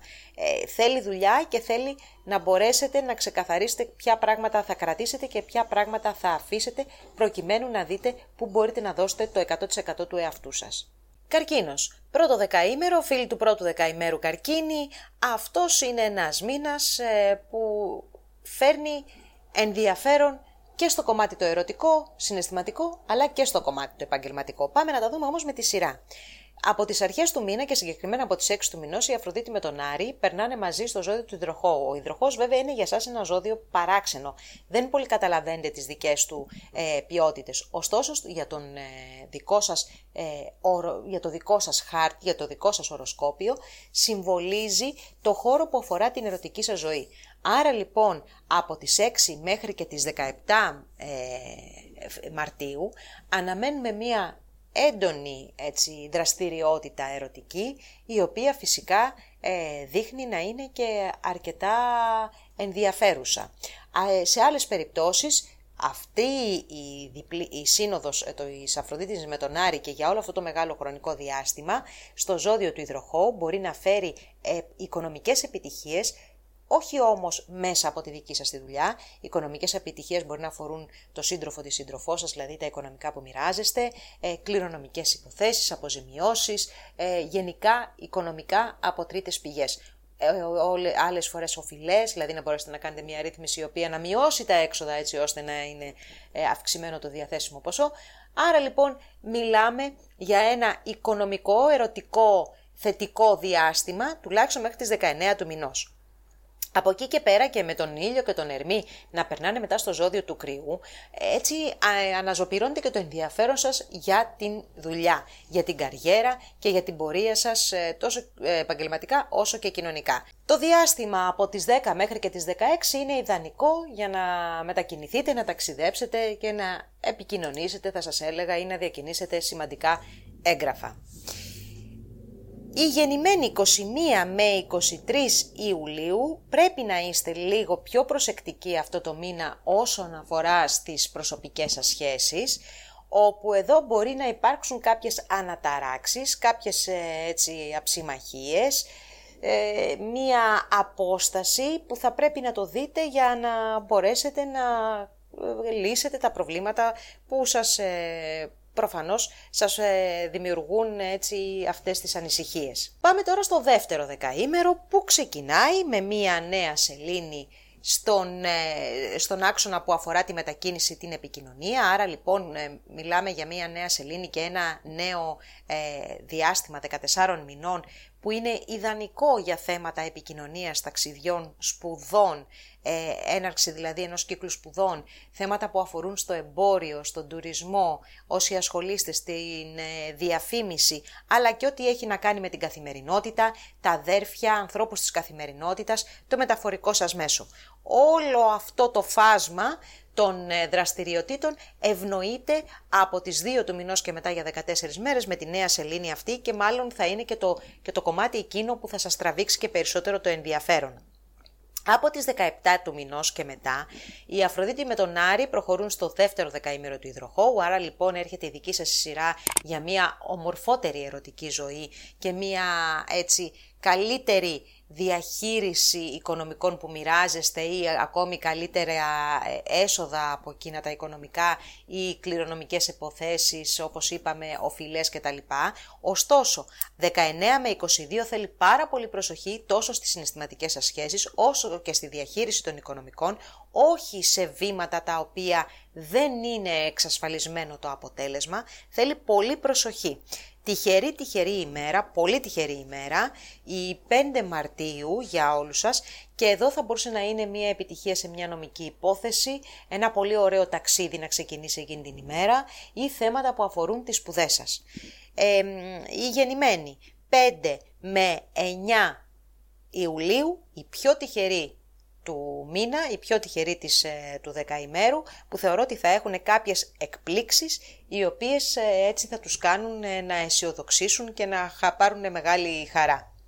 Για σας φίλοι του τρίτου δεκαημέρου, ο Μάρτιος είναι εξαιρετικά σημαντικός και εξαιρετικά δυνατός. Ξεκινάει με μία τριπλή σύνοδο Αφροδίτης Άρη και Πλούτονα στις αρχές του μήνα, στο ζώδιο του εγώ καιρό, ένα ζώδιο που για εσάς συμβολίζει τις σχέσεις και τις συνεργασίες. Άρα λοιπόν φίλες και φίλοι περιμένουμε σημαντικές εξελίξεις σε αυτό το κομμάτι, οποιαδήποτε σχέση, οποιαδήποτε συνεργασία. Ε, είναι τέτοιες οι περιπτώσεις που δείχνει ότι αλλάζει η ζωή σας μέσα από αυτό. Δηλαδή δεν είναι κάτι απλό, δεν είναι μια απλή σχέση που μπορεί να δημιουργήσετε. Είναι μια σχέση που θα σας οδηγήσει σε μια αλλαγή ζωής. Το ίδιο ισχύει και με, για μια συνεργασία που μπορεί να κάνετε. Η συνεργασία αυτή δεν είναι απαραίτητο να είναι μόνο επαγγελματική. Μπορεί να είναι συνεργασία, ας πούμε, με έναν δικηγόρο και να δώσει αυτός ο δικηγόρος τη λύση στο πρόβλημά σας. Δεν είναι λοιπόν μόνο το θέμα καθαρά συναισθηματικό ερωτικό, είναι φυσικά, έχει πολύ περισσότερες προεκτάσεις γιατί η ζωή δεν είναι μονόδρομος, λοιπόν και αφορά όλους τους ανθρώπους όλων των ηλικιών ανάλογα με τις δραστηριότητες που έχει ο καθένας. Έτσι λοιπόν θα σας πω ότι κυρίως όσοι είστε γεννημένοι προς το τέλος του ζωδίου θα ευνοηθείτε ιδιαιτέρως από αυτήν ε, την ε, τριπλή σύνοδο, χωρίς αυτό να σημαίνει ότι και οι άλλοι του δεκαημέρου δεν θα έχουν αρκετά θετικά έτσι μέσα, στην ε, εβδομάδα, μέσα στον μήνα αυτόν. γενικά όμως να σας πω ότι όλος ο μήνας είναι εξαιρετικά καλός. Έχουμε την Πανσέλινο στις 18 η οποία γίνεται στο ζώδιο των, του Παρθένου και, και των Ιχθείων, δηλαδή η Σελήνη βρίσκεται στην Παρθένο, ο ε, ήλιος στους ηχθείς, ε, μία πανσέλινος που έρχεται και αυτή να φωτίσει θέματα της καθημερινότητάς σας, θέματα μετακινήσεων. Εδώ θέλει λίγο προσοχή ε, τόσο στις επικοινωνίες, γιατί γενικά είσαστε σε μια πολύ καλή διάθεση αυτό τον ε, μήνα και ίσως να η αισιοδοξία να σας πηγαίνει και λίγο πιο μακριά και να ξεπερνάτε κάποια όρια. Θέλει προσοχή στην εξειδανίκευση, θέλει προσοχή στα μεγάλα λόγια, θέλει λίγο προσοχή, δηλαδή θέλει να βάλετε λίγο όριο για να μπορέσετε να έχετε το αντίστοιχο αποτέλεσμα των πολύ θετικών όψεων που έχει αυτός εδώ ο μήνας. Σίγουρα όμως οι σημαντικές εξελίξεις στα θέματα σχέσεων και συνεργασιών θα είναι το κορυφαίο γεγονός για το Μάρτιο. Λέων, φίλοι λέοντες του πρώτου δεκαημέρου. Ένας πολύ ωραίος και δυνατός μήνας ο Μάρτιος για εσάς. Λοιπόν, να ξεκινήσουμε με τα πολύ πολύ καλά που είναι φυσικά η Σύνοδος Αφροδίτη και Άρη, η οποία γίνεται στο ζώδιο του Ιδροχώου, ένα ζώδιο το οποίο βρίσκεται απέναντι από το δικό σας. Άρα λοιπόν αφορά τους σημαντικούς άλλους ανθρώπους στη ζωή σας. Θέματα σχέσεων και συνεργασιών έρχονται στο προσκήνιο με ένα θετικό τρόπο. Εδώ μπορεί να δημιουργηθούν εξαιρετικές συνθήκες για νέες σχέσεις και νέες συνεργασίες. Φυσικά όμως, αν υπάρχουν προβλήματα στις ήδη πολύ σημαντικές σχέσεις τέτοιου τύπου, ε, θα σας έλεγα ότι δεν αποκλείεται μέσα από αυτήν την ε, σύνοδο να προκύψουν προβλήματα τα οποία θα αναδείξουν και τα σημεία εκείνα που υπάρχει η σημαντική διαφορά έτσι ώστε ή να καταφέρετε να την υπερκαλύψετε ή να προχωρήσετε σε κάτι άλλο προκειμένου να είσαστε ικανοποιημένοι. Η Αφροδίτη με τον Άρη είναι μια πολύ δημιουργική δύναμη η οποία θέλει και να σας κάνει αποτελεσματικούς αλλά και να σας έχει ικανοποιημένους. Αυτό το διάστημα από τις 6 του μηνός μέχρι 17-19 θεωρώ ότι είναι και το πιο δυνατό και το καλύτερο μέσα στη, ε, στο μήνα που έρχεται, το οποίο φυσικά πρέπει να εκμεταλλευτείτε. Από τις 20 του μηνός και μετά που περνάει και ο ήλιος στο ζώδιο του κρυού, έχουμε την άνοιξη, έχουμε την αναγέννηση, ε, θέματα που αφορούν τις ε, μετακινήσεις, θέματα που αφορούν ε, το εξωτερικό, ταξίδια μπορεί να προκύψουν για εσάς, αλλά και θέματα σπουδών νομικών υποθέσεων μπορούν να πάνε εξαιρετικά καλά. Οι γεννημένοι μόνο κοντά στις 31 Ιουλίου θα ήθελα λίγο περισσότερο προσοχή να δείξετε ε, και στην υγεία σας, ε, βέβαια θα είσαστε κουρασμένοι μέσα σε αυτό το μήνα και φυσικά κάποια εμπόδια, κάποια προβλήματα θα σας χαλάνε λιγάκι τη διάθεση αλλά είναι κάτι φυσικά πρόσκαιρο. Να περάσουμε τώρα στο δεύτερο δεκαήμερο που για εσάς τα νέα είναι αρκετά και σημαντικά. Ξεκινάω με τη νέα σελήνη που γίνεται στις 2 του μηνός. Μία νέα σελήνη η οποία ε, δείχνει ένα πνευματικό και ψυχολογικό προσανατολισμό μέσα σε αυτόν τον μήνα. Δηλαδή ε, έχετε μία τάση να πηγαίνετε προς αυτό τον ε, δρόμο και λιγότερο προς τον πρακτικό υλικό. Ωστόσο αυτή η νέα σελήνη ενδέχεται να φέρει και ένα νέο ερωτικό ενδιαφέρον, όπως επίσης και εξελίξεις σε θέματα που αφορούν οικονομικές υποθέσεις τρίτων, δηλαδή από τρίτες πηγές ή ε, του συντρόφου, της συντρόφου γενικά ενός ανθρώπου που μοιράζεστε τα χρήματα ή κληρονομικά αποζημιώσεις, ε, οφειλές κτλ. Ε, από τις 11 ε, τώρα του μηνός και έπειτα, και αυτό θεωρώ ότι είναι μία ίσως η πιο σημαντική εξέλιξη για εσάς, αποχωρεί ο χρόνος από το δεύτερο δεκαήμερο του υδροχώου. Αυτό σημαίνει απελευθέρωση από τις βαριές ευθύνες, από τα βαριά προβλήματα. Δεν σημαίνει ότι εξαφανίζονται. Ο χρόνος αποχωρεί και μάλλον προχωρεί στο τρίτο δεκαήμερο του υδροχώου και αφήνει σας ελεύθερους από τώρα μέχρι και το Σεπτέμβριο. Μετά όμως θα επιστρέψει και τη στιγμή που θα επιστρέψει θα πρέπει οπωσδήποτε να αναλάβετε δράση για τα προβλήματα που σας έχει υποδείξει αυτό το διάστημα που πέρασε δηλαδή ε, όλο αυτό το διάστημα που ήταν τώρα στο δεύτερο δεκαήμερο. Κυρίως ισχύει για τους γεννημένους στο δεύτερο μισό του δεκαημέρου και όχι στο πρώτο, οι οποίοι θεωρώ, δηλαδή εσείς που είστε εκεί κοντά στις ε, αρχές του Αυγούστου και μέχρι τις 10 ας πούμε, χοντρά χοντρά τα λέω τώρα, ε, σε εσάς λοιπόν που είσαστε στο πρώτο μισό του δευτέρου δεκαημέρου, έχει τελειώσει το μάθημα της κρόνιας ε, επιρροής για αυτό το διάστημα. Αντιθέτως, εσείς που είστε στο δεύτερο, τώρα έχετε ξεκινήσει, τελειώνετε μέσα στο Μάρτιο τα πρώτα έτσι ε, μηνύματα, έχετε πάρει τα πρώτα μηνύματα της κατάστασης και θα κληθείτε το Σεπτέμβριο ξανά να τα αντιμετωπίσετε. Άρα λοιπόν μην αφήσετε αυτό το κομμάτι να πάει, αυτό το διάστημα να πάει χαμένο. Η Αφροδίτη τώρα με τον Άρη, οι οποίοι από τις 17 του μηνός θα περάσουν και οι δύο στο κομμάτι, στο δεύτερο δεκαήμερο του υδροχώου, είναι ένα καλό νέο για το δικό σας το δεκαήμερο που θα σας βοηθήσει πάρα πολύ στις σχέσεις και συνεργασίες. Όμως 19 με 23 τα τετράγωνα που θα γίνουν με τον ουρανό και θα επηρεάσουν περισσότερο τους γεννημένους στις αρχές του δεκαημέρου, θεωρώ ότι θα φέρουν αναταραχές σε σχέσεις, ρήξεις σε κάποιες άλλες, σε σχέσεις και σε συνεργασίες φυσικά ε, και κυρίως θα σας έλεγα ε, αυτές που αφορούν την επαγγελματική σας ε, ζωή, χωρίς αυτό να σημαίνει ότι αποκλείουμε εντελώς το κομμάτι το συναισθηματικό. Θέλει προσοχή εκείνο το διάστημα, μην επαναπαυθείτε ότι εντάξει φεύγει ο χρόνος μέσα στον Μάρτιο και όλα καλά και όλα ωραία. Έχει τις παγίδες του ακόμα, ούτως ή άλλως είστε ένα από τα δεκαήμερα ε, τα οποία μέσα στο 2022 δέχονται πιέσεις και προκλήσεις τις οποίες πρέπει να αντιμετωπίσετε. Ας δούμε τώρα το τρίτο δεκαήμερο που και εδώ τα νέα είναι σημαντικά, γίνονται σημαντικές αλλαγές και έχουμε πρώτα απ' όλα την τριπλή σύνοδο που γίνεται στον εγώ καιρο Αφροδίτη Σάρη και Πλούτονα στις 3 του μηνός. Εδώ λοιπόν σε ένα χώρο που αφορά την καθημερινότητά σας, τα πρακτικά θέματα, την υγεία σας, ε, τις εργασιακές σας συνθήκες, αλλά και θέματα που έχουν να κάνουν με εργασιακές σχέσεις, μικρά ζωάκια αν έχετε κτλ.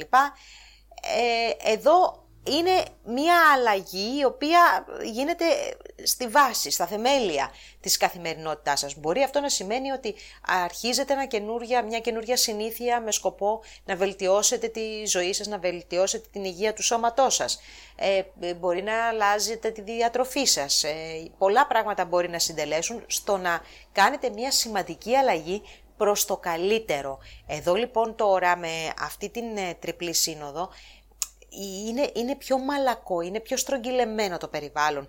Δεν είναι σκέτο ο Άρης με τον Πλούτονα να σας πω ότι όπα κάτι θα γίνει σημαντικό, βία θα έρθουν οι αλλαγές. Η Αφροδίτη γλυκαίνει όλη αυτή την ιστορία με αποτέλεσμα να μπορέσετε να περάσετε στο επόμενο βήμα με το λιγότερο δυνατό κόστος. Ωστόσο, σίγουρα κάπως θα ξεβολευτείτε. Από την άλλη και κάποιες ε, συναισθηματικές σχέσεις ε, μπορεί να δημιουργηθούν μέσα στο κομμάτι, μέσα στο περιβάλλον, συγγνώμη, το επαγγελματικό.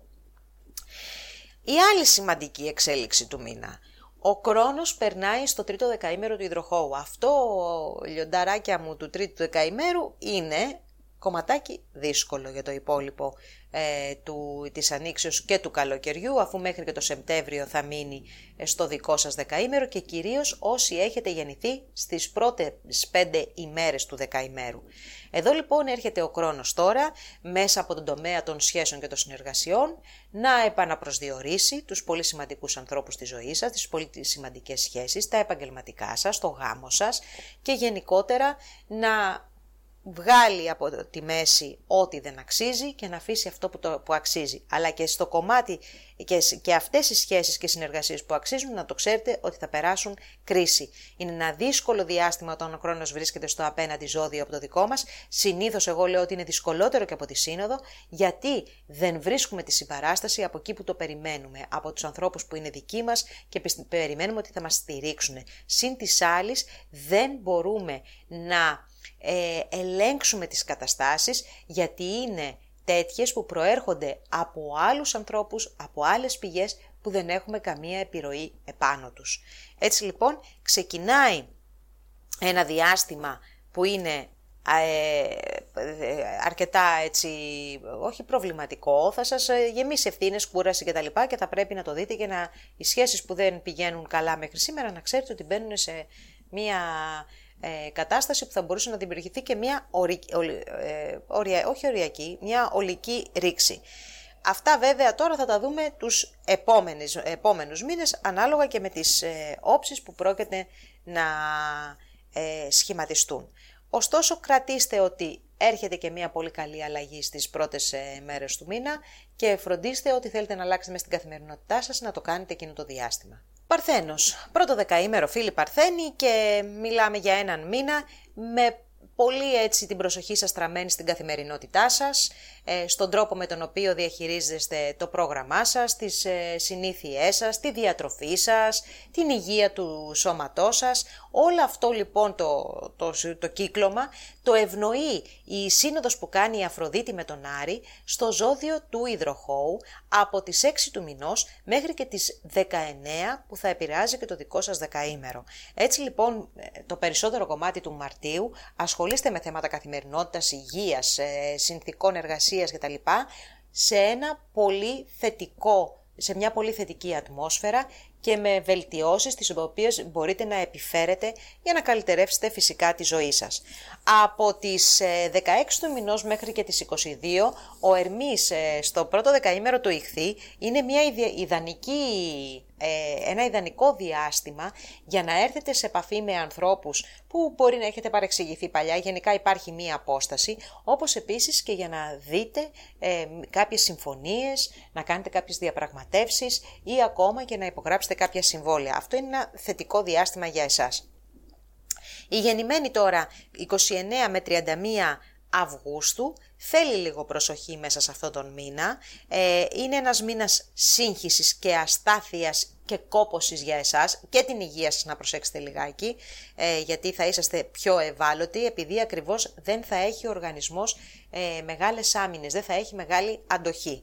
Ε, ωστόσο αυτό δεν, ε, φυσικά δεν ε, ακυρώνει όλα τα προηγούμενα θετικά που είπαμε για το κομμάτι της ε, καθημερινότητας. Για κάποιους μπορεί αυτός ο μήνας να φέρει και ένα καινούριο, ένα νέο μέλος στην οικογένεια, όχι όμως ε, άνθρωπο, ένα μικρό ζωάκι, να έρθει έτσι στο σπίτι σας ένα καινούριο μέλος της οικογένειας, αλλά όχι ένα οικόσιτο. Δεύτερο δεκαήμερο, ένας εξαιρετικά θετικός ε, μήνας θα σας έλεγα. Γενικά είναι από τους καλούς, είσαστε από, αυτού, από τα ζώδια και τα δεκαήμερα, το τρίτο βέβαια είναι το καλύτερο, αλλά και για εσάς τα πράγματα είναι εξαιρετικά θετικά μέσα στο Μάρτιο.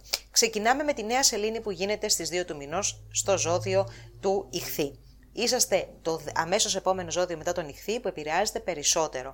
Έτσι λοιπόν γίνεται ένα ξεκίνημα σε σχέσεις και σε συνεργασίες Περιμένουμε λοιπόν να δημιουργηθούν οι σχέσεις και οι συνεργασίες εκείνες που θα σας δώσουν τη δυνατότητα να προωθήσετε ε, τις ε, ανάγκες σας, ε, τις επιθυμίες σας, τις φιλοδοξίες σας. Αυτό μπορεί να είναι φυσικά μία σχέση προσωπική, συναισθηματική, μία επαγγελματική συνεργασία και οτιδήποτε άλλο μπορεί να προκύψει.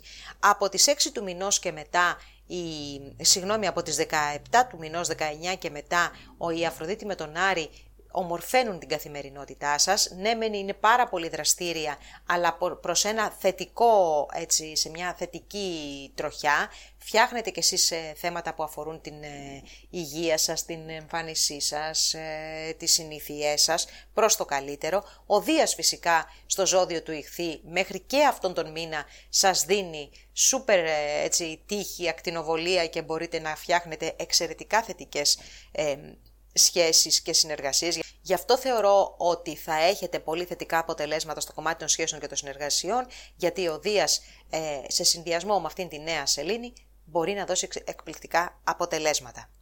Λίγο προσοχή, εκεί μεταξύ 19 και 23 θα σας πω Μαρτίου, όπου η Αφροδίτη και ο Άρης ε, θα κάνουν έτσι κάποιες, ένα δύσκολο τετράγωνο με τον ουρανό και μπορεί να υπάρξουν κάποιες αντιπαραθέσεις σε σχέσεις συνεργασίας ε, μέσα στο εργασιακό περιβάλλον.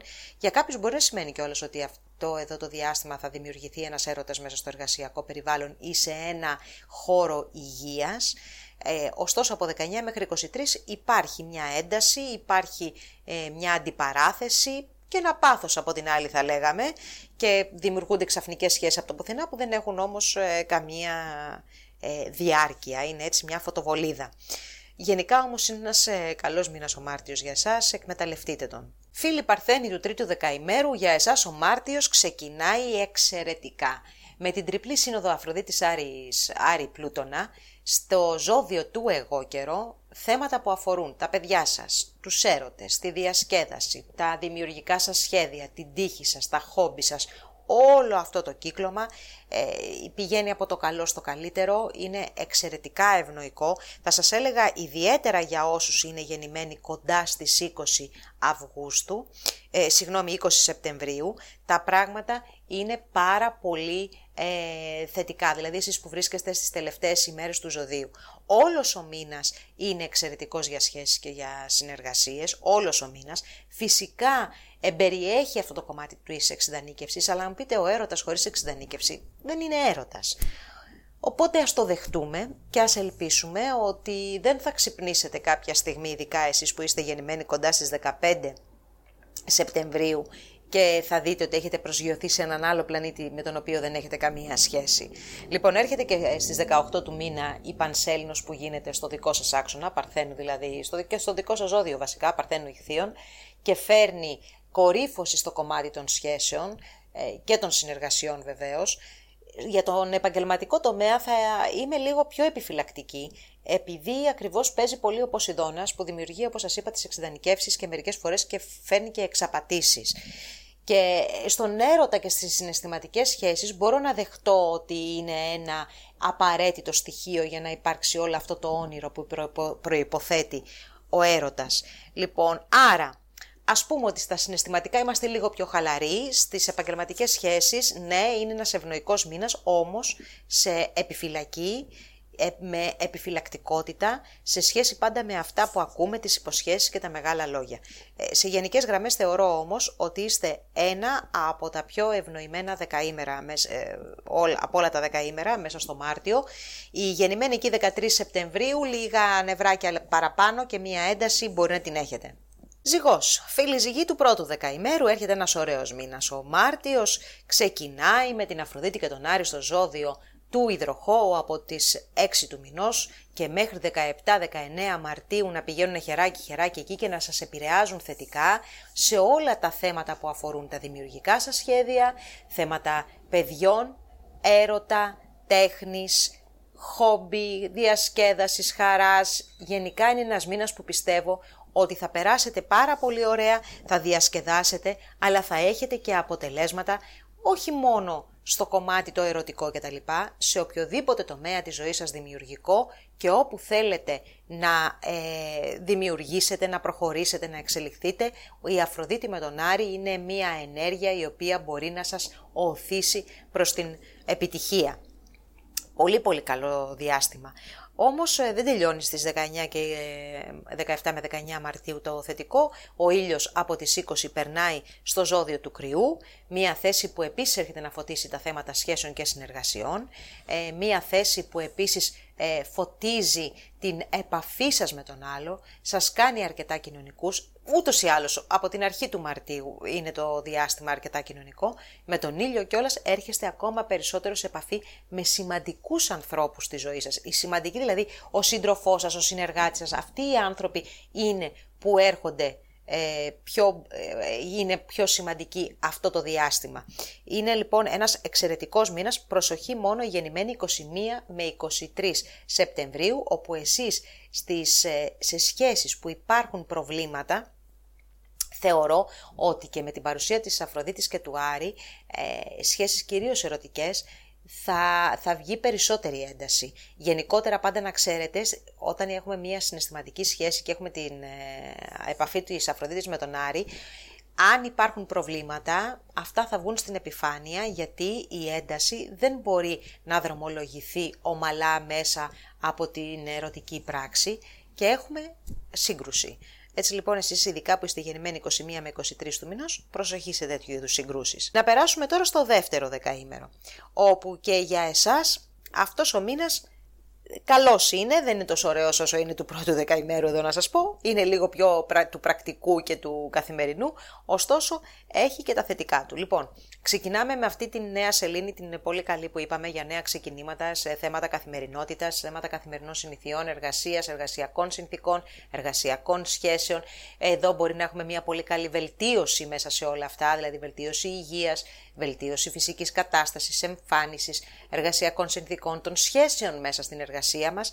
Όλα αυτά λοιπόν είναι εξαιρετικά θετικά. Κάποιοι μπορεί να πάρετε ένα ζωάκι μέσα σε αυτό το νέο ξεκίνημα που γίνεται με τη νέα σελήνη. Έχουμε λοιπόν την ενέργεια, την ε, θετική ενέργεια αυτή της νέας σελήνης και την ανάγκη για ένα ξεκίνημα το οποίο είναι αρκετά αναζωογονητικό. Από, την, από τις 17 και 19 του μηνός περνάει και η Αφροδίτη με τον Άρη στο δεύτερο δεκαήμερο του υδροχώου. Εξαιρετικά θετική λοιπόν η εξέλιξη που περιμένουμε τις τελευταίες ημέρες του Μαρτίου. Υπάρχει όμως μία διαφορά εδώ μεταξύ 19 και 22-23 όπου τα πράγματα είναι λιγάκι ε, πιο τεταμένα για εσάς. Άρα λοιπόν ενώ έχουμε μία ε, όμορφη ερωτική δραστηριότητα, δημιουργική δραστηριότητα, θέματα παιδιών, θέματα συναισθηματικών, ε, είπαμε επαγγελματικά ρίσκα, τύχη, ε, διασκέδαση, χόμπις, όλα αυτά είναι σε μια όμορφη έξαρση. Από 19 μέχρι 22 υπάρχουν κάποιες ε, αντιπαραθέσεις σημαντικές, ρήξη σε κάποιες άλλες περιπτώσεις, διαφωνίες σε βάση περιπτώσει, αλλά μπορεί να υπάρξει και κάποιο πάθος, ε, κάποια ανάγκη να ασχοληθούμε με πράγματα τελείως διαφορετικά ή πρόσωπα τελείως διαφορετικά, η οποία είναι παροδική, δηλαδή ό,τι επαφές και να έχουμε, ό,τι και να προκύψει μέσα σε εκείνες τις ημέρες, δεν πρόκειται να έχει σημαντική διάρκεια. Ωστόσο προσοχή στις επιπολαιότητες και στις εντάσεις. Να πούμε επίσης ότι ο Κρόνος μέχρι και τις 11 του μηνός θα παραμείνει στο ζώδιο του υδροχώου, ε, το στο δεύτερο δεκαήμερο μάλλον, οπότε σας απελευθερώνει αρκετά μέσα στο Μάρτιο, ε, στο κομμάτι του, της εκλογήκευσης πραγμάτων όπως είναι ο έρωτας, όπως είναι το συνέστημα και σας αφήνει να χαρείτε και περισσότερο γιατί όλο αυτό το διάστημα ήσασταν πάρα πολύ μαζεμένοι. Πάμε τώρα στο τρίτο δεκαήμερο που για εσάς να πούμε ότι εδώ ξεκινάει ο χρόνος από τις 11 του μηνός αφού πήρα το μπαλάκι από το δεύτερο δεκαήμερο και σας κάνει λίγο πιο σοβαρούς στο θέμα του έρωτα. Το θέμα του έρωτα που το βλέπετε πλέον τελείως διαφορετικά, δεν θέλετε να παίξετε, θέλετε να δημιουργήσετε για το επόμενο διάστημα σταθερή επαφή, σταθερή σχέση με κάποιους ανθρώπους. Θέματα παιδιών επίσης ε, ενδέχεται να σας ε, ε, προβληματίσουν αυτό το διάστημα, να θελήσετε να αναλάβετε την ευθύνη του παιδιού ή από την άλλη ευθύνη ενός παιδιού να σας πέσει ε, βαριά για τους επόμενους μήνες. Γενικότερα βλέπετε τα πράγματα πολύ πιο σοβαρά, αλλά έχετε την αντοχή και την καθαρότητα στην κρίση για να μπορέσετε να τα διευθετήσετε. Τώρα, πήγα, το πήγα ανάποδα βέβαια, ε, να ξεκινήσω και να πω ότι, μάλλον συνεχίζω και να πω ότι ξεκινάει ο μήνας στις 3 του μηνός με αυτή την τριπλή σύνοδο Αφροδίτη Άρη Πλούτονα που γίνεται μέσα στον τομέα του οικογενειακού σας περιβάλλοντος. Άρα λοιπόν έρχεται εδώ πέρα να, πώς να, όχι, να όχι να αναστατώσει, ε, έρχεται να επανα προσδιορίσει τις οικογενειακές ε, σχέσεις, φυσικά και τις ερωτικές σχέσεις, αλλά εδώ προέχει ο τομέας της οικογένειας, του σπιτιού, ακόμα και η ψυχολογική κατάσταση του ατόμου. είναι μια πολύ πολύ δυνατή ε, αυτή η τριπλή σύνοδος, η οποία μπορεί να δημιουργήσει ένα τεράστιο πάθος, μια τεράστια δημιουργική κατάσταση. Από την άλλη όμως αν υπάρχουν προβληματικές καταστάσεις ήδη, να δημιουργήσει μια πολύ μεγάλη ένταση. Ειδικά για το δικό σας το ζώδιο, προσοχή λοιπόν και σε θέματα που αφορούν στο σπίτι σας, την οικογένειά σας, αλλά και τις συναισθηματικές σας σχέσεις. Ε, θεωρώ λοιπόν αυτό είναι, αυτή η διάρκεια είναι μέχρι και τις 6-7 ε, Μαρτίου. Μετά τα πράγματα γίνονται σαφέστατα ε, πιο ήρεμα και στις 18 του μηνός η Πανσέλινος που προκύπτει στο ζώδιο της Παρθένου φέρνει στην επιφάνεια θέματα καθημερινότητας και πάλι, εργασιακών συνθήκων, θέματα που αφορούν στην υγεία σας, την ψυχολογική σας κατάσταση, κορυφώνονται καταστάσεις, ίσως είναι καιρός να αναγνωρίσετε κάποια θέματα τα οποία είχατε μέχρι πρότινος ε, κρύψει μέσα σας ή πάλι να τα αντιμετωπίσετε και να πάρετε πρωτοβουλία για να αντιμετωπίσετε μια ψυχολογική κατάσταση παραδείγματος χάρη που μπορεί να σας ε, βάραινε όλο αυτό το διάστημα, κυρίως εσείς που είστε γεννημένοι στις τελευταίες ημέρες ε, του ε, ζωδίου και δέχεστε την μεταμορφωτική ε, δύναμη του πλούτονα που δεν παίζει, έρχεται να σας ε, αλλάξει τελείως μέσα και έξω θα σας πω. Ε, οπότε αυτή η πανσέλινος που γίνεται στις 18 του μηνός μπορεί να σας βοηθήσει να αναγνωρίσετε τα θέματα, τα προσωπικά σας, τα δικά σας, τα ψυχολογικά σας που πρέπει να δουλέψετε επάνω σε αυτά. Σκορπιός. Φίλες και φίλοι, σκορπιοί του πρώτου δεκαημέρου, έχουμε μπροστά μας ένα αρκετά θετικό διάστημα για το δικό σας το δεκαήμερο. Λοιπόν, τα πάρουμε τα πράγματα με τη σειρά. Ξεκινάει ο μήνας με την ε, Αφροδίτη και τον Άρη και κυρίως από τις 6 του μήνος μιλάω και μετά να μπαίνουν στο ζώδιο του υδροχώου ταυτόχρονα και να μένουν στο πρώτο δεκαήμερο μέχρι τις 17 η Αφροδίτη και μέχρι τις 19, όχι συγγνώμη μέχρι τις 17 και οι δύο νομίζω, ναι μέχρι τις 17 ε, και οι δύο ε, στο πρώτο δεκαήμερο. Ο υδροχός για εσάς αφορά στο χώρο του σπιτιού. Έτσι λοιπόν οι Αφροδίτη με τον Άρη έρχονται να διαπραγματευτούν τις οικογενειακές σας σχέσεις και όχι μόνο. Φυσικά θα παίξει πολύ σημαντικό ρόλο στους σκορπιούς το κομμάτι των ερωτικών σχέσεων, αλλά πρωτίστως θεωρώ ότι η δουλειά θα γίνει μέσα στο χώρο της οικογένειας. Αυτό μπορεί να σημαίνει ότι οι οικογενειακές σχέσεις έτσι ε, αναδύονται τα προβλήματα ή αναδύονται τα καλά τους όλο αυτό το διάστημα. Από την άλλη θέματα που μπορεί να αφορούν το σπίτι σας ή την ακίνητη περιουσία ενδέχεται να προκύψουν μέσα, στη, μέσα στο Μάρτιο. Σίγουρα βέβαια θα έχει επέκταση αυτή η ενέργεια και στο κομμάτι των ε, προσωπικών σχέσεων εννοώ των ε, συναισθηματικών αλλά και στα επαγγελματικά σας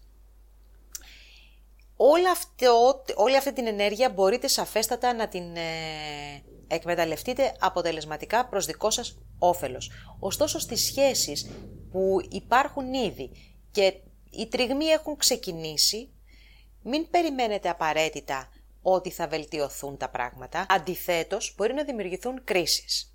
Η γεννημένη τώρα 31 Οκτωβρίου με 2 Νοεμβρίου ε, λίγο προσοχή, περισσότερη, δώστε περισσότερο χρόνο στον εαυτό σας ε, για ξεκούραση. Υπάρχουν κάποια εμπόδια, υπάρχει κούραση και σε κάποιες περιπτώσεις υπάρχουν και προβλήματα σε κάποιες ε, σχέσεις, ε, θα έλεγα, που είναι πιο σημαντικές. Πάμε τώρα στο δεύτερο δεκαήμερο. Λοιπόν, εσείς στο δεύτερο δεκαήμερου ε, ξεκινάτε πάρα πολύ ωραίο το μήνα με τη νέα σελήνη να γίνεται μέσα στον τομέα που αφορά στις σχέσεις, στις σχέσεις τον έρωτα, τα παιδιά, τη χαρά, τη διασκέδαση, ε, τα χόμπι, το ρίσκο, την τύχη, όλα αυτά μαζί λοιπόν ε, δίνουν ένα πολύ ωραίο ξεκίνημα που θεωρώ ότι για κάποιους ε, θα είναι εξαιρετικά σημαντικό κυρίως στο κομμάτι το ξαναλέω που αφορά παιδιά έρωτα και περνάτε εξαιρετικά.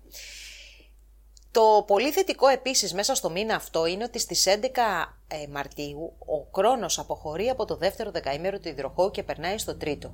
Αυτό για εσάς σημαίνει ότι αποχωρεί ο Κρόνος και από το δικό σας το δεκαήμερο, άρα λοιπόν προβλήματα που έχετε αντιμετωπίσει, κυρίως στην οικογενειακή σας ζωή, στις οικογενειακές ε, σχέσεις αλλά και στα επαγγελματικά σας, από εδώ και πέρα μέχρι και το Σεπτέμβριο θα είναι σε μία παύση κατά κάποιο τρόπο. Αυτό δεν σημαίνει ότι θα εξαφανιστούν τα προβλήματα. Ο χρόνος θα επιστρέψει το Σεπτέμβριο και εκεί θα σας ε, βάλει να δράσετε οπωσδήποτε. Μέχρι τότε λοιπόν πρέπει να κάνετε τις απαραίτητες κινήσεις για να είσαστε προετοιμασμένοι για το διάστημα του Σεπτεμβρίου.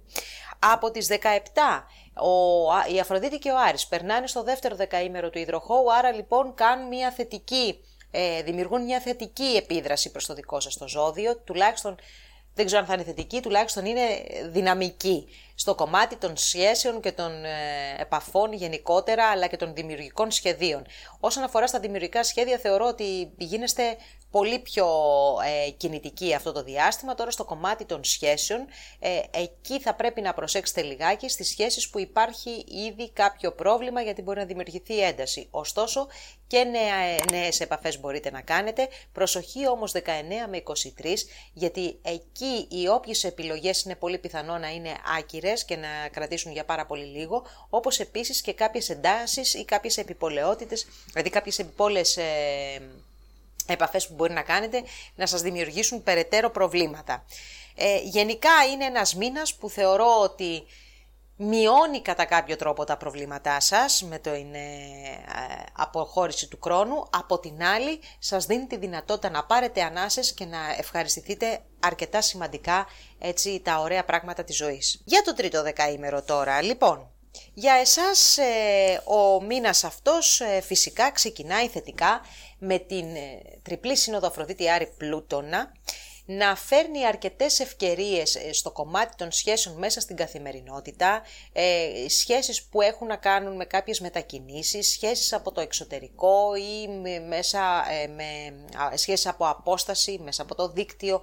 Εκεί δημιουργείται η ευκαιρία ε, για το κομμάτι της δημιουργίας μιας καινούριας επαφής. Ωστόσο, ε, θέλει την, ε, μία διάκριση, δεν ε, σημαίνει ότι οποιαδήποτε ευκαιρία παρουσιάζεται είναι απαραίτητα και καλή. Μην ξεχνάμε ότι ο πλούτονας είναι εκεί για να μεταμορφώσει και ο, ο πλούτονας μεταμορφώνει πάντα μέσα από κρίσεις. Άρα λοιπόν ναι, είναι ένα δραστήριο και ωραίο διάστημα αυτό για εσάς ε, και φέρνει και ευκαιρίες πέρα από τις σχέσεις, ευκαιρίες και σε σπουδές ε, και θέματα μετακινήσεων, ταξίδια που μπορεί να προκύψουν επίσης να δημιουργηθεί σχέση μέσα σε αυτούς τους χώρους που αναφέραμε ή ακόμα και στο άμεσο κοντινό περιβάλλον. Αυτό, αυτή η ισχύ, αυτή η ενέργεια ε, θα υπάρχει μέχρι περίπου και τις 6-7 Μαρτίου. Από εκεί, τα, από εκεί και πέρα τα πράγματα ε, γίνονται πιο βατά θα σας πω, δηλαδή φεύγει αυτή η δυναμική, φεύγει αυτή η ένταση που δημιουργούν αυτοί οι τρεις πλανήτες μαζί και με την ε, παρουσία όλων των πλανητών και την Πανσέλινο στον ε, χώρο που αφορά τον έρωτα, τα παιδιά, τα δημιουργικά σχέδια, τα χόμπι, όλα τα πράγματα που μας ενδιαφέρουν και μας αρέσουν στη ζωή, ε, δείχνει ότι διαμορφώνουν ένα πολύ όμορφο υπόλοιπο για τον Μάρτιο το οποίο σας δίνει τη δυνατότητα να, έρχεται, να έρθετε πιο κοντά με αγαπημένους σας ανθρώπους. Όμως, πάμε στο αλλά μάλλον, αλλά. Στις 11 του μηνός, ο κρόνος περνάει στο, στο τρίτο δεκαήμερο του υδροχώου. Αυτό πρακτικά σημαίνει ότι αρχίζει η επιρροή στο δικό σας το δεκαήμερο από τώρα μέχρι και το Σεπτέμβριο. Ουσιαστικά τώρα θα επηρεάσει περισσότερο το, το μισό δεκαήμερο, το πρώτο μισό δεκαήμερο, δηλαδή τις πρώτες πέντε μέρες του δεκαήμερου, όπου θα δείτε θέματα που αφορούν στα οικογενειακά σας, στα κινητά σας ή σε κάποιες περιπτώσεις και στα επαγγελματικά σας, να γίνονται λίγο ασφικτικά σε σημείο που θα πρέπει να δράσετε, τουλάχιστον να τα αναγνωρίσετε σε πρώτη φάση για να μπορέσετε να δράσετε αργότερα. Αυτό, φίλοι μου, είναι μια ε, μετακίνηση που όπως σας είπα θα διαρκέσει μέχρι και το Σεπτέμβριο και μετά φυσικά πάλι από το τέλος του έτους, αλλά εν πάση περιπτώσει τώρα είναι ο χρόνος στο δικό σας πεδίο ε, ισχύς και εδώ θα πρέπει να αναλάβετε τις ευθύνες σας. Λοιπόν, ε, όμως αυτό δεν αναιρεί όλα τα θετικά που είπαμε για, το, για τη βοήθεια στο κομμάτι των σχέσεων, γιατί θα μπορείτε να περάσετε καλά και να δημιουργήσετε νέες σχέσεις, νέες επαφές ε, με τα παιδιά σας, με τους αγαπημένους σας, τα οποία θα σας δώσουν μεγάλη ευχαρίστηση στην ψυχή σας και θα δημιουργήσουν μια όμορφη ατμόσφαιρα για όλο το μήνα Μάρτιο. Το ξώτης. Φίλοι τοξότε του πρώτου δεκαημέρου, λοιπόν, ξεκινάει ο μήνας, είπαμε ένα καλός μήνας και για εσάς από τις 6 του μηνός και μετά με την Αφροδίτη και τον Άρη να κάνουν πολύ όμορφη την καθημερινότητά σας. Όλα τα πράγματα δείχνουν διαφορετικά. Διαφορετικοί άνθρωποι που συναναστρέφεστε μέσα στην ημέρα σας, διαφορετικές οι ε, διαδρομές που κάνετε μέσα στην ημέρα σας, όλα αυτά γίνονται πιο όμορφα, πιο ελκυστικά προς, τα εσά, προς εσάς και φυσικά ευνοούνται πάρα πολύ και οι σχέσεις μέσα στο κομμάτι της καθημερινότητας με ανθρώπους που τους γνωρίζετε από πριν, ε, μπορεί να δημιουργηθεί εκεί πέρα έτσι κάτι πιο κοντινό με την Αφροδίτη και τον Άρη από τις 6 μέχρι και τις 17 του μηνός ε, στο πρώτο δεκαήμερο του υδροχώου. Πολύ καλός λοιπόν ο μήνας, λίγο προσοχή η γεννημένη κοντά στις 30 του μηνός, με την υγεία να θέλει μια ιδιαίτερη προσοχή, κούραση και σύγχυση σχετικά με κάποιες αποφάσεις που πρέπει να πάρθουν. Από τις 20 του μηνός και μετά πάλι έχουμε μία επιπλέον έτσι θετική, ας το πούμε, μια, ναι, όχι ας το πούμε, μία θετική παρουσία μέσα στο ε, μήνα Μάρτιο και αυτός είναι ο ήλιος που περνάει στον κρυό και φωτίζει το κομμάτι το δημιουργικό σας, το κομμάτι της ε, χαράς, των παιδιών, του έρωτα, του φλερ, της τύχης και γενικά ό,τι σας ευχαριστεί σε αυτή τη ζωή. Όμορφος λοιπόν ο Μάρτιος, ε, προσοχή λίγο μην είσαστε και πολύ βιαστικοί όταν μετακινήσετε στην καθημερινότητα, ερωτικός και δημιουργικός. Δεύτερο δεκαήμερο και για εσάς τα πράγματα είναι θετικά, καταρχάς ο Δίας μέσα από το ζώδιο του ηχθή φροντίζει οι οικογενειακές ε, σχέσεις να είναι πάρα πολύ ε, στενές, γλυκές ε, και βοηθητικές. Η νέα σελήνη που γίνεται στις 2 του μηνός στο ζώδιο των ηχθείων δείχνει ακριβώς αυτό, τη βελτίωση και την επέκταση των οικογενειακών θεμάτων προς το καλύτερο μιλάω πάντα.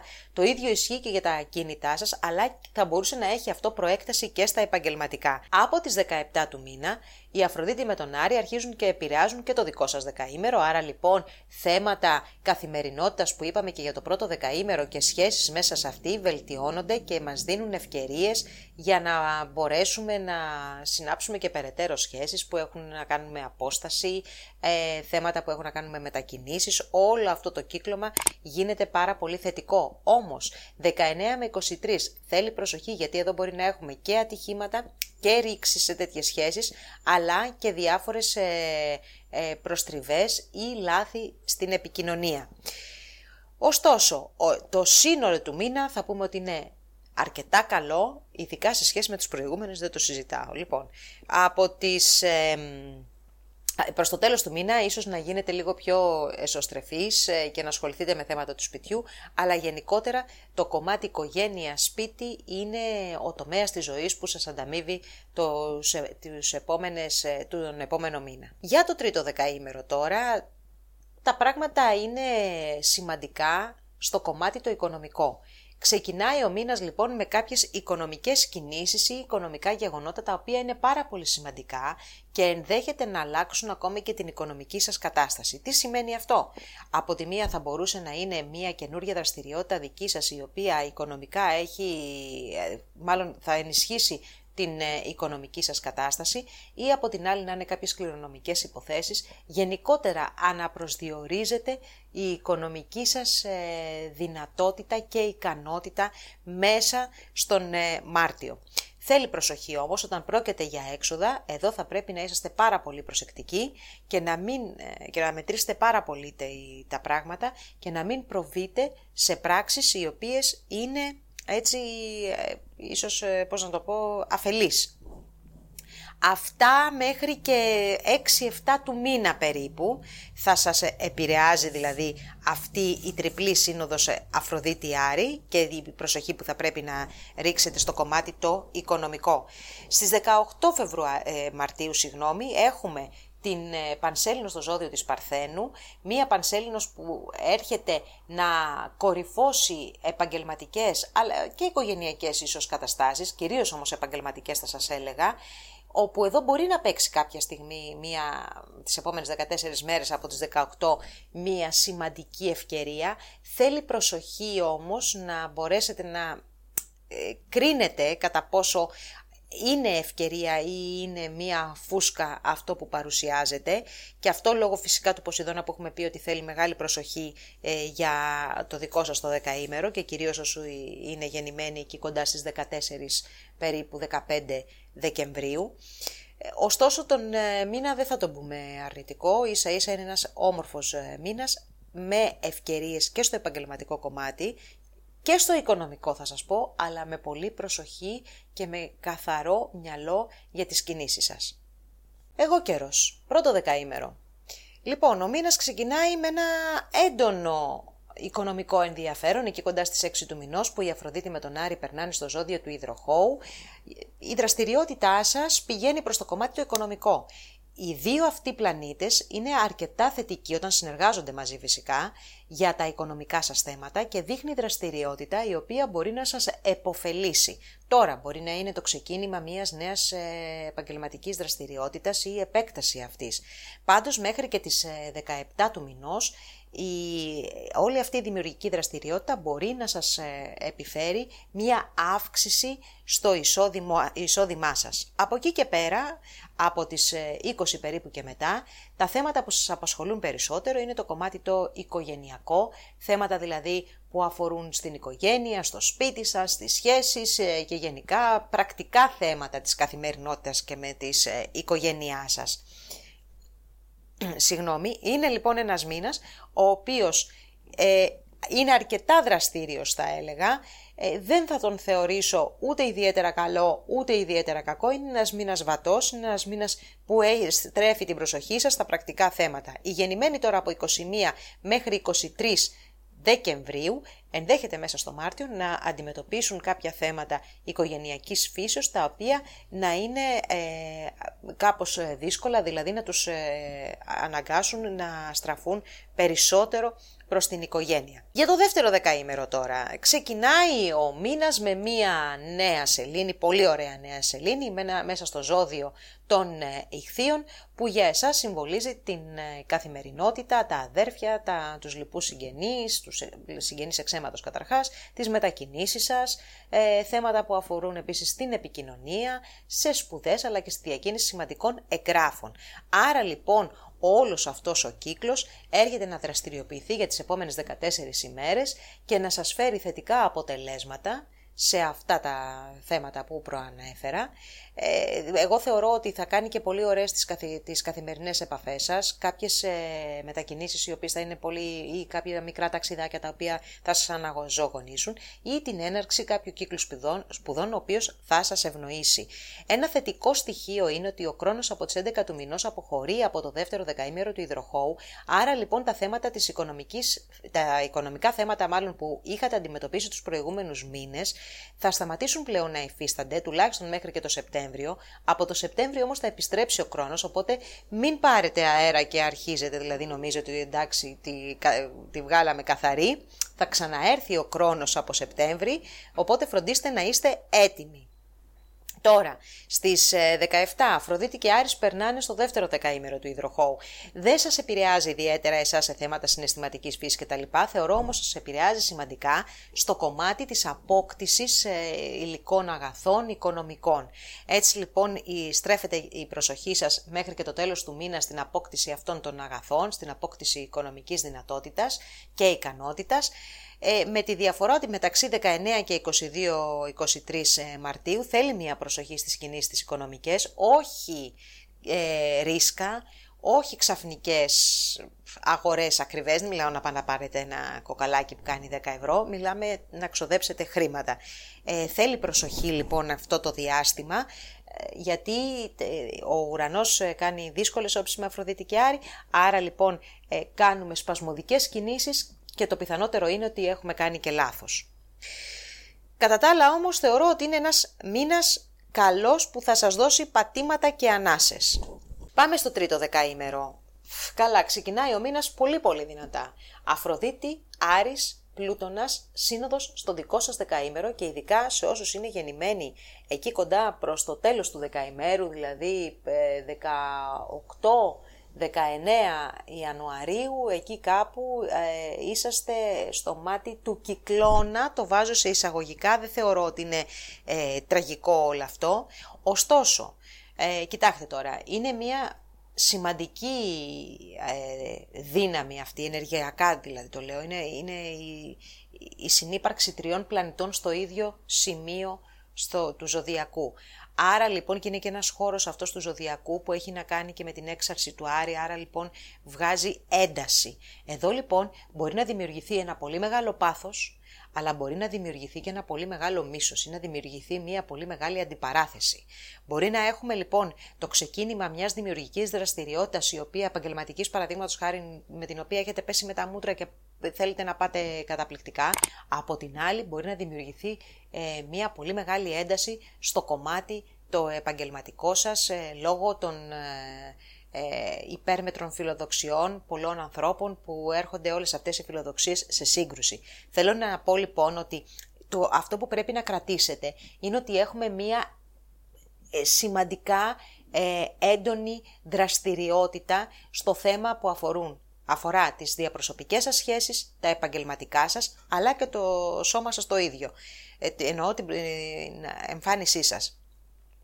Πρέπει να είσαστε προσεκτικοί και να ε, κρίνετε με οριμότητα τις ε, καταστάσεις. Και φυσικά, ανάλογα με το προσωπικό οροσκόπιο του καθενός, μπορεί να προκύψει, όπως είπαμε, ο μεγάλος έρωτας, αλλά και ο μεγάλος χωρισμός, αλλά δεν θα είσαστε, δεν είναι ότι δεν θα, θα πέσετε από τα σύννεφα, αν χωρίσετε με αυτή την όψη, θα το ξέρετε από πριν θέλω να πω. Πάντως είναι μια κατάσταση μεταμορφωτική για τη ζωή σας. Από εκεί και πέρα τώρα, όταν ε, μετά τις 6-7 του μηνός αρχίζουν και καταλαγιάζουν τα πράγματα, μπαίνουν σε μια πιο ε, ήρεμη κατάσταση θα έλεγα και μάλιστα με πολλές ευκαιρίες για μετακινήσεις, ίσως εκεί και στις 18 του μηνός να βγει και ένα ωραίο ταξιδάκι με την ε, Πανσέλινο που γίνεται, αλλά και νομικές υποθέσεις, ε, θέματα σπουδών έχουν κάποια εξέλιξη, κάποια κορύφωση μέσα στο Μάρτιο, δείχνουν ότι είναι θετικά προς, τα, προς εσάς, θέλει όμως μία προσοχή στο κομμάτι των εξειδανικεύσεων, αλλά και να μην εξαπατηθείτε από κάποια παχιά λόγια ανθρώπων που μπορούν να σας εκμεταλλευτούν ή θεωρούν ότι μπορούν να σας εκμεταλλευτούν. Έτσι, πολύ σημαντικός ο μήνας, ειδικά η αρχή του. Υδροχόος. Πρώτο δεκαήμερο. Πολύ θετικός ο μήνας για εσάς, φίλοι και φίλες, υδροχόοι του πρώτου δεκαημέρου. Από τις 6 του μηνός και μετά, η Αφροδίτη με τον Άρη μπαίνουν χεράκι-χεράκι στο δικό σας ε, ζώδιο και δεκαήμερο. Στο δικό σας δεκαήμερο θα παραμείνουν μέχρι και τις 17. 17 Μαρτίου. Αυτό τι σημαίνει, σημαίνει ότι σε θέματα που αφορούν στις ε, διαπροσωπικές σας σχέσεις, συναισθηματικές, επαγγελματικές κτλ. Τα επαγγελματικά σας αλλά και στη φυσική σας κατάσταση, στην υγεία σας, τα πράγματα μπορούν να, να εξελιχθούν εξαιρετικά θετικά, έχετε ένα προσωπικό μαγνητισμό, μία εύνοια αυτό το διάστημα αλλά και τη δύναμη για να καταφέρετε πράγματα. Άρα λοιπόν μέχρι και τις 17, 17 εκεί Μαρτίου τα πράγματα είναι πάρα πολύ θετικά για εσάς και σας δίνεται η δυνατότητα να κάνετε μία καινούρια αρχή στο κοινωνικό και επαγγελματικό σας, ε, στον κοινωνικό και επαγγελματικό σας ε, χώρο. Φυσικά δεν το συζητάω για τις ερωτικές σχέσεις, εννοείται με Αφροδιτιάρη, ότι είσαστε ε, το αντικείμενο του πόθου. Λοιπόν, ε, δεν έχει όμως μόνο αυτά τα θέματα ο Μάρτιος, έχει και οικονομικές συζητήσεις από 10 μέχρι και 16 Μαρτίου, ε, οι οποίες μπορούν να έχουν μία ε, θετική εξέλιξη και από τις 20 του μηνός μία πιο δυναμική και καθημερινότητα, περισσότερη δραστηριότητα και περισσότερες μετακινήσεις και επικοινωνία μέσα σε αυτή. Προσοχή για αυτό το μήνα δείχνουν οι γεννημένοι 28 με 29 Ιανουαρίου. Για το δεύτερο δεκαήμερο τώρα, που ξεκινάει με μία νέα σελήνη στον οικονομικό τομέα, ένα τομέα που πιθανότατα έχει χτυπηθεί πάρα πολύ για εσάς του δευτέρου δεκαημέρου, όμως αυτή εδώ η νέα σελήνη μπορεί να επιφέρει ένα νέο κύκλο οικονομικών ε, θεμάτων, εξελίξεων, να το πούμε καλύτερα, οι οποίες είναι αρκετά θετικές.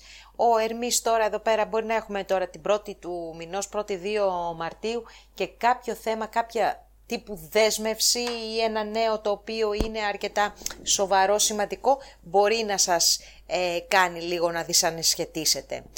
Από τις 17 του μηνός, όχι, όχι, δεν θα πάω σε αυτό, θα πάω στο πιο σημαντικό. Από τις 11 του μηνός και μετά, ο, ο Κρόνος ε, αποχωρεί από το δικό σας το δεκαήμερο, προχωράει στο τρίτο δεκαήμερο, κάτι που σημαίνει ότι σας αφήνει ελεύθερους πλέον, ειδικά όσοι έχετε γεννηθεί τις πρώτες πέντε ημέρες του δεκαημέρου να ξέρετε ότι έχετε ολοκληρώσει τον κύκλο του κρόνιας διέλευσης, δηλαδή των δυσκολιών και μπορείτε από εδώ και πέρα να προχωρήσετε με πιο σταθερά βήματα. Ωστόσο, οι γεννημένοι στο δεύτερο μισό του δεκαημέρου έχετε ακόμα από το Σεπτέμβρη και μετά και για ένα τρίμηνο μέχρι το τέλος του χρόνου ας πούμε ε, να ξαναασχοληθείτε με τα προβλήματα τα οποία παρουσιάστηκαν τώρα. Τους τελευταίους μήνες εννοώ. Ωστόσο από εδώ και πέρα και μέχρι το Σεπτέμβρη απαλλάσσεστε κατά κάποιο τρόπο χωρίς να σημαίνει ότι εξαφανίζονται τα προβλήματα. Στις 17 Αφροδίτη Άρης έρχονται στο δικό σας δεκαήμερο και αυτό είναι μια πολύ θετική εξέλιξη για τις ε, σχέσεις τις προσωπικές, τα επαγγελματικά σας, την ε, φυσική σας κατάσταση. Όμως 19 με 23 εκεί υπάρχει μια παγίδα, ένας σκόπελος και αυτός ο σκόπελος ονομάζεται ουρανός που σας κάνει να έρχεστε σε αντιπαράθεση, να υπάρχει μια τάση για ατυχήματα, καθώς επίσης και για επιπόλες ε, έτσι, επιλογές και κινήσεις. Προσοχή λοιπόν εκείνο το διάστημα. Πάμε στο τρίτο δεκαήμερο που και εδώ τα, πράγματα, ε, τα θέματα είναι σημαντικά. Στις 3 του μηνός, ε, στις 3 Μαρτίου έχουμε αυτή την τριπλή σύνοδο Αφροδίτη Άρη Κρόνου, ε, συγγνώμη Πλούτονα που γίνεται στο ζώδιο του εγώκερο, μία, ε, μία ε, τριπλή σύνοδος που φέρνει θα σας έλεγα ένα τέλος σε ένα θέμα που μπορεί να σας έχει απασχολήσει το τελευταίο διάστημα, ένα θέμα που μπορεί να σας έχει ε, κλείσει, να σας έχει αποκλείσει, να σας έχει κάνει να είσαστε αποκλεισμένοι από ε, τον ε, υπόλοιπο κόσμο. Γενικότερα είσαστε σε μία κατάσταση που θέλετε να βάλετε τέλος σε ένα κύκλο ο οποίος μπορεί και να σας έχει κουράσει τώρα τα τελευταία χρόνια, αλλά και το τελευταίο διάστημα περισσότερο. Επίσης αυτή η τριπλή σύνοδος δημιουργεί μια έντονη ε, διάθεση προς τα πνευματικά θέματα, αλλά θα σας έλεγα και προς ε, κρυφές, μυστικές συναντήσεις, σχέσεις, επαφές. Προσέξτε πάντως μην είναι παρασκήνιο όλο αυτό το οποίο μπορεί να σας βγάλει, σε, να σας εκθέσει ε, αργότερα όταν οι πλανήτες αυτοί θα περάσουν στο επόμενο ζώδιο. Άρα λοιπόν ε, παράξενα συναισθήματα σας βγάζει αυτή η τριπλή ε, σύνοδος και το κυριότερο είναι ότι σας βάζει στη διαδικασία να κλείσετε ένα θέμα το οποίο σας έχει ταλαιπωρήσει.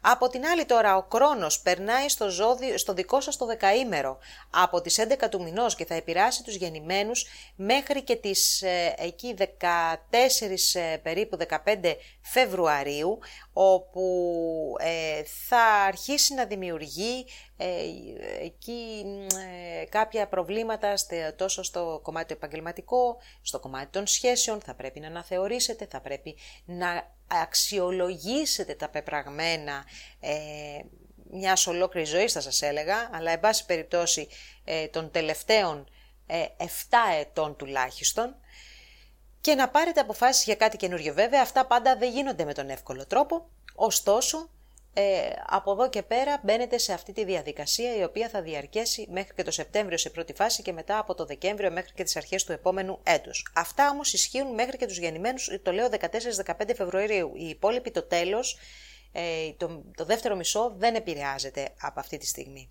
Λοιπόν, στις 18 του μηνός έχουμε την Πανσέλινο στο ζώδιο της Παρθένου, η οποία επηρεάζει και κορυφώνει θέματα οικονομικής φύσεως, όχι όμως αυτά που έρχονται από τη δική σας δουλειά, τα δικά σας έσοδα, έχει να κάνει με ε, ε, οικονομικές εκκρεμότητες, κληρονομικές υποθέσεις, τα οικονομικά που μοιράζεστε, καθώς επίσης και διάφορες οφειλές ρυθμίσεις που μπορεί να έχετε κάνει ή οι οικονομικές πηγές, οικονομικές τρίτες πηγές που μπορεί να έχετε.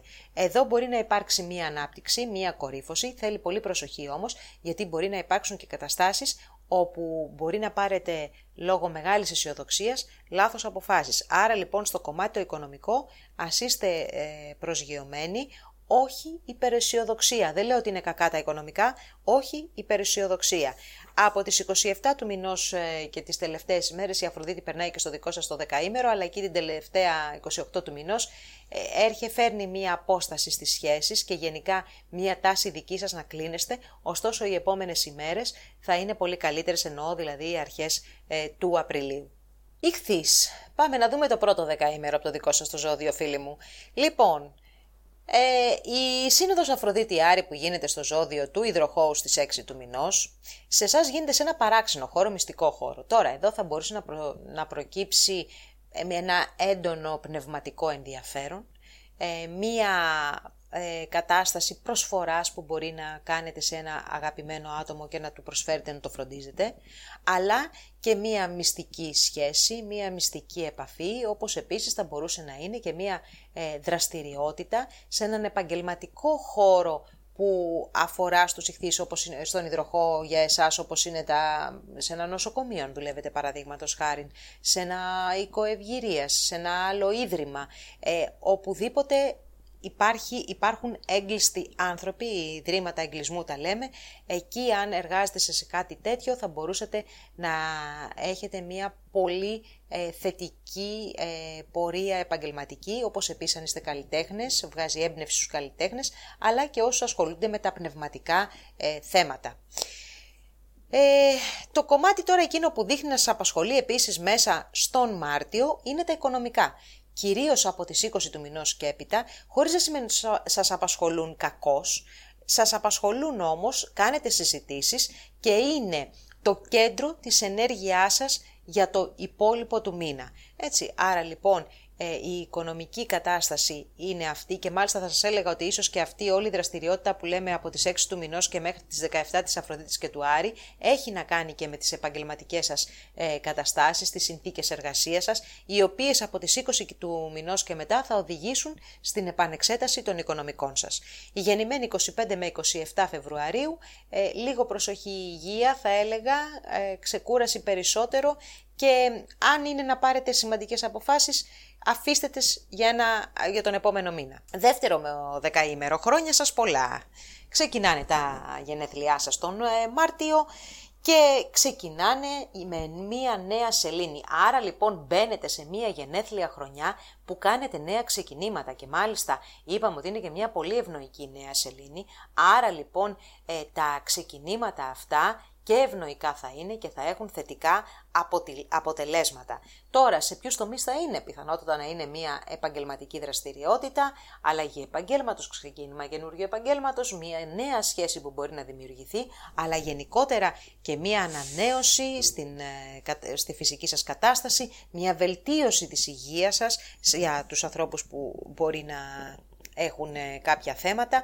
Γενικά είναι ένα πολύ θετικό μήνυμα ότι το ότι κάνετε γενέθλια ε, μέσα σε, με μια τόσο καλή νέα, πανσέλ, ε, νέα σελήνη συγγνώμη, και αυτό φυσικά αφορά περισσότερο, περισσότερο όσους είναι γεννημένοι μέχρι και τις ε, 3, 4, 4, 5 Μαρτίου. Για τους υπόλοιπους δεν είναι πλέον νέα σελήνη και είναι διαφορετική η, η ερμηνεία του φαινομένου για την επόμενη γενέθλια χρονιά. Ε, τώρα, από τις 17 του μηνός, ε, Αφροδίτη και, Αφροδίτη και Άρης μπαίνουν στο δεύτερο δεκαήμερο του υδροχώου, άρα λοιπόν και για εσάς θέματα που μπορεί να αφορούν στην, ε, συνθήκες, στις συνθήκες εργασίας σας, σε μυστικές δουλειές, μυστικές εννοώ ότι κάπου κάνετε όπως είναι η έρευνα, αυτό εννοώ κάνετε μία μυστική δουλειά, δεν εννοώ απαραίτητο ότι δημιουργείτε ίντρικα παρασκήνιο και ότι δουλεύετε ή είσαστε μυστικοί πράκτορες, απλά είναι κάτι το οποίο γίνεται απομονωμένα. Ή αν δουλεύετε σε κέντρα που είναι, αποσχολούν, έχουν μάλλον απομονωμένους ανθρώπους, αλλά και κρυφές σχέσεις, και αυτό μπορεί να γίνει φυσικά, από τις 17 μέχρι και, τις, μέχρι και το τέλος του, του μήνα, είναι μέσα στο παιχνίδι. Είναι και ο Δίας μαζί σας, που σημαίνει ότι υπάρχει όλη αυτή η θετική εύνοια και η τάση για επέκταση στο κομμάτι των σχέσεων, αλλά και των επαγγελματικών. Προσοχή τώρα θα χρειαστεί το διάστημα από τις 19 μέχρι και τις 22-23 ε, Μαρτίου, γιατί έχουμε μία σύγκρουση μεταξύ Αφροδίτης Άρης και Ουρανού και αυτό μπορεί να δημιουργήσει εντάσεις, ε, ε, ε ρήξεις, ατυχήματα, ε, διαφωνίες, γενικότερα δεν είναι μια θετική περίοδος για το κομμάτι των σχέσεών σας. Ε, προβλήματα εκεί μπορεί να παρουσιαστούν σε σχέσεις με αδέρφια ή κάποιο πρόβλημα από τα αδέρφια σας ή άλλους συγγενείς ε, ή ανθρώπους που γνωρίζετε καλά και αφορούν το καθημερινό σας περιβάλλον. Πάμε και στο τρίτο δεκαήμερο που και εσείς έχετε τα γενέθλιά σας μέσα στο Μάρτιο, να είστε καλά και σας εύχομαι τα καλύτερα και υγεία και έναν όμορφο και δημιουργικό γενέθλιο κύκλο. Ε, ξεκινάει λοιπόν αρκετά δυναμικά ο Μάρτιος με την ε, Αφροδίτη Άρη και Πλούτονα να συναντιούνται στο ζώδιο του εγώ καιρό, μία θέση που δείχνει ότι αλλάζουν δραματικά κάποιες σχέσεις μέσα στην καθημερινότητα ή κάποιες σχέσεις με τα αδέρφια σας ίσως, με άλλους συγγενείς ε, που μπορεί ακόμα να είναι αυτό και μία να έρθετε πιο κοντά με μια δημιουργική δραστηριότητα ή σε κάποιες περιπτώσεις αν υπάρχουν ε, προβλήματα στο παρελθόν να επέλθει μια ρήξη. Έχουμε πει ότι αυτή η σχέση είναι, ε, Αφροδίτης Άρη Πλούτον είναι μια σχέση ε, αγάπης και μίσους, δηλαδή μπορεί να δημιουργήσει ένα πολύ έντονο δεσμό, αλλά μπορεί να δημιουργήσει και μια πολύ έντονη ρήξη. Έτσι λοιπόν θέλει προσοχή αυτό με τους ανθρώπους της καθημερινότητάς σας, αλλά και τους ανθρώπους που ε, έχουν να κάνουν με τις ε, φιλικές σας σχέσεις, ε, ομάδες ανθρώπων, τι άλλο να πούμε, ομάδες ανθρώπων, φιλικές σχέσεις, ε, ερωτικές σχέσεις επίσης, εδώ θα σας πω, εδώ μπορεί να δημιουργηθεί μια ε, πολύ δυνατή σχέση, αλλά από την άλλη μπορεί να έχουμε και τη διάσπαση μιας η οποία όμως έχει ήδη προβλήματα και το γνωρίζουμε, να τα λέμε αυτά, δεν, δηλαδή δεν περιμένουμε να, γίνει, να ανακαλύψουμε ξαφνικά την Αμερική. Έντονα λοιπόν ξεκινάει το πρώτο 7 ήμερο θα σας έλεγα του Μαρτίου. Από εκεί και πέρα τα πράγματα γίνονται πιο γλυκά, πιο ήρεμα, πιο πολύ στο δικό σας το mood, πιο πολύ στη δική σας τη διάθεση. Γιατί παίζει πολύ το ζώδιό σας, είναι και ο Ποσειδώνας ε, και περνάει και ο Δίας στο δικό σας το δεκαήμερο. Έτσι λοιπόν ε, η ηρεμία και η γαλήνη και αυτή η δυνατότητα να ασχολείσαι με τα πράγματα από μια οπτική πιο πνευματική και όχι τόσο πρακτική, θα κυριαρχήσει θα έλεγα το επόμενο διάστημα. Στις 18 του μηνός η Πανσέλινος που γίνεται δείχνει ότι κορυφώνονται θέματα σχέσεων και συνεργασιών τα οποία ε, κορυφώνονται με ένα θετικό τρόπο και αφορούν φυσικά και σε πολύ σημαντικές σχέσεις όπως είναι ο γάμος ή οποιαδήποτε άλλη όπως είναι μια συνεργασία. Μπορεί εδώ να έχουμε την κορύφωση ε, ενός, ε, θετικού, ενός θετικού γεγονότος που έχει ξεκινήσει 14 ημέρες ε, πιο πριν και να λήξει έτσι όμορφα λίγο προσοχή στις εξτανικεύσεις μόνο θα έλεγα και στην υπέρμετρη αισιοδοξία την οποία δημιουργεί πολύ εύκολα ο Ποσειδώνας. Νέοι άνθρωποι μπαίνουν στη ζωή σας αυτό το διάστημα ή εσείς μπαίνετε σε νέα κοινωνικά δίκτυα. Θέλει λίγο εκεί πέρα να έχετε τα μάτια σας ανοιχτά, μην ε, ακόμα ε, βιαστείτε να αποδεχτείτε και να επενδύσετε σε όλα αυτά τα νέα πρόσωπα που έχουν μπει στη ζωή σας, χωρίς να σημαίνει ότι θα είναι αρνητικά. Αυτά ήταν τα νέα μας ε, φίλες και φίλοι για τον Μάρτιο, έναν μήνα που είπαμε ότι φέρνει ελπίδα, φέρνει χαμόγελα, φέρνει εν πάση περιπτώσει αισιοδοξία να, να, φύγουμε λίγο από αυτή τη μαυρίλα που μας έχει φάει τα τελευταία δύο χρόνια. Σας ευχαριστώ πάρα πολύ που ήσασταν μαζί μου και ελπίζω να τα πούμε σύντομα στο επόμενο βίντεό μας. Να είστε καλά. Γεια σας.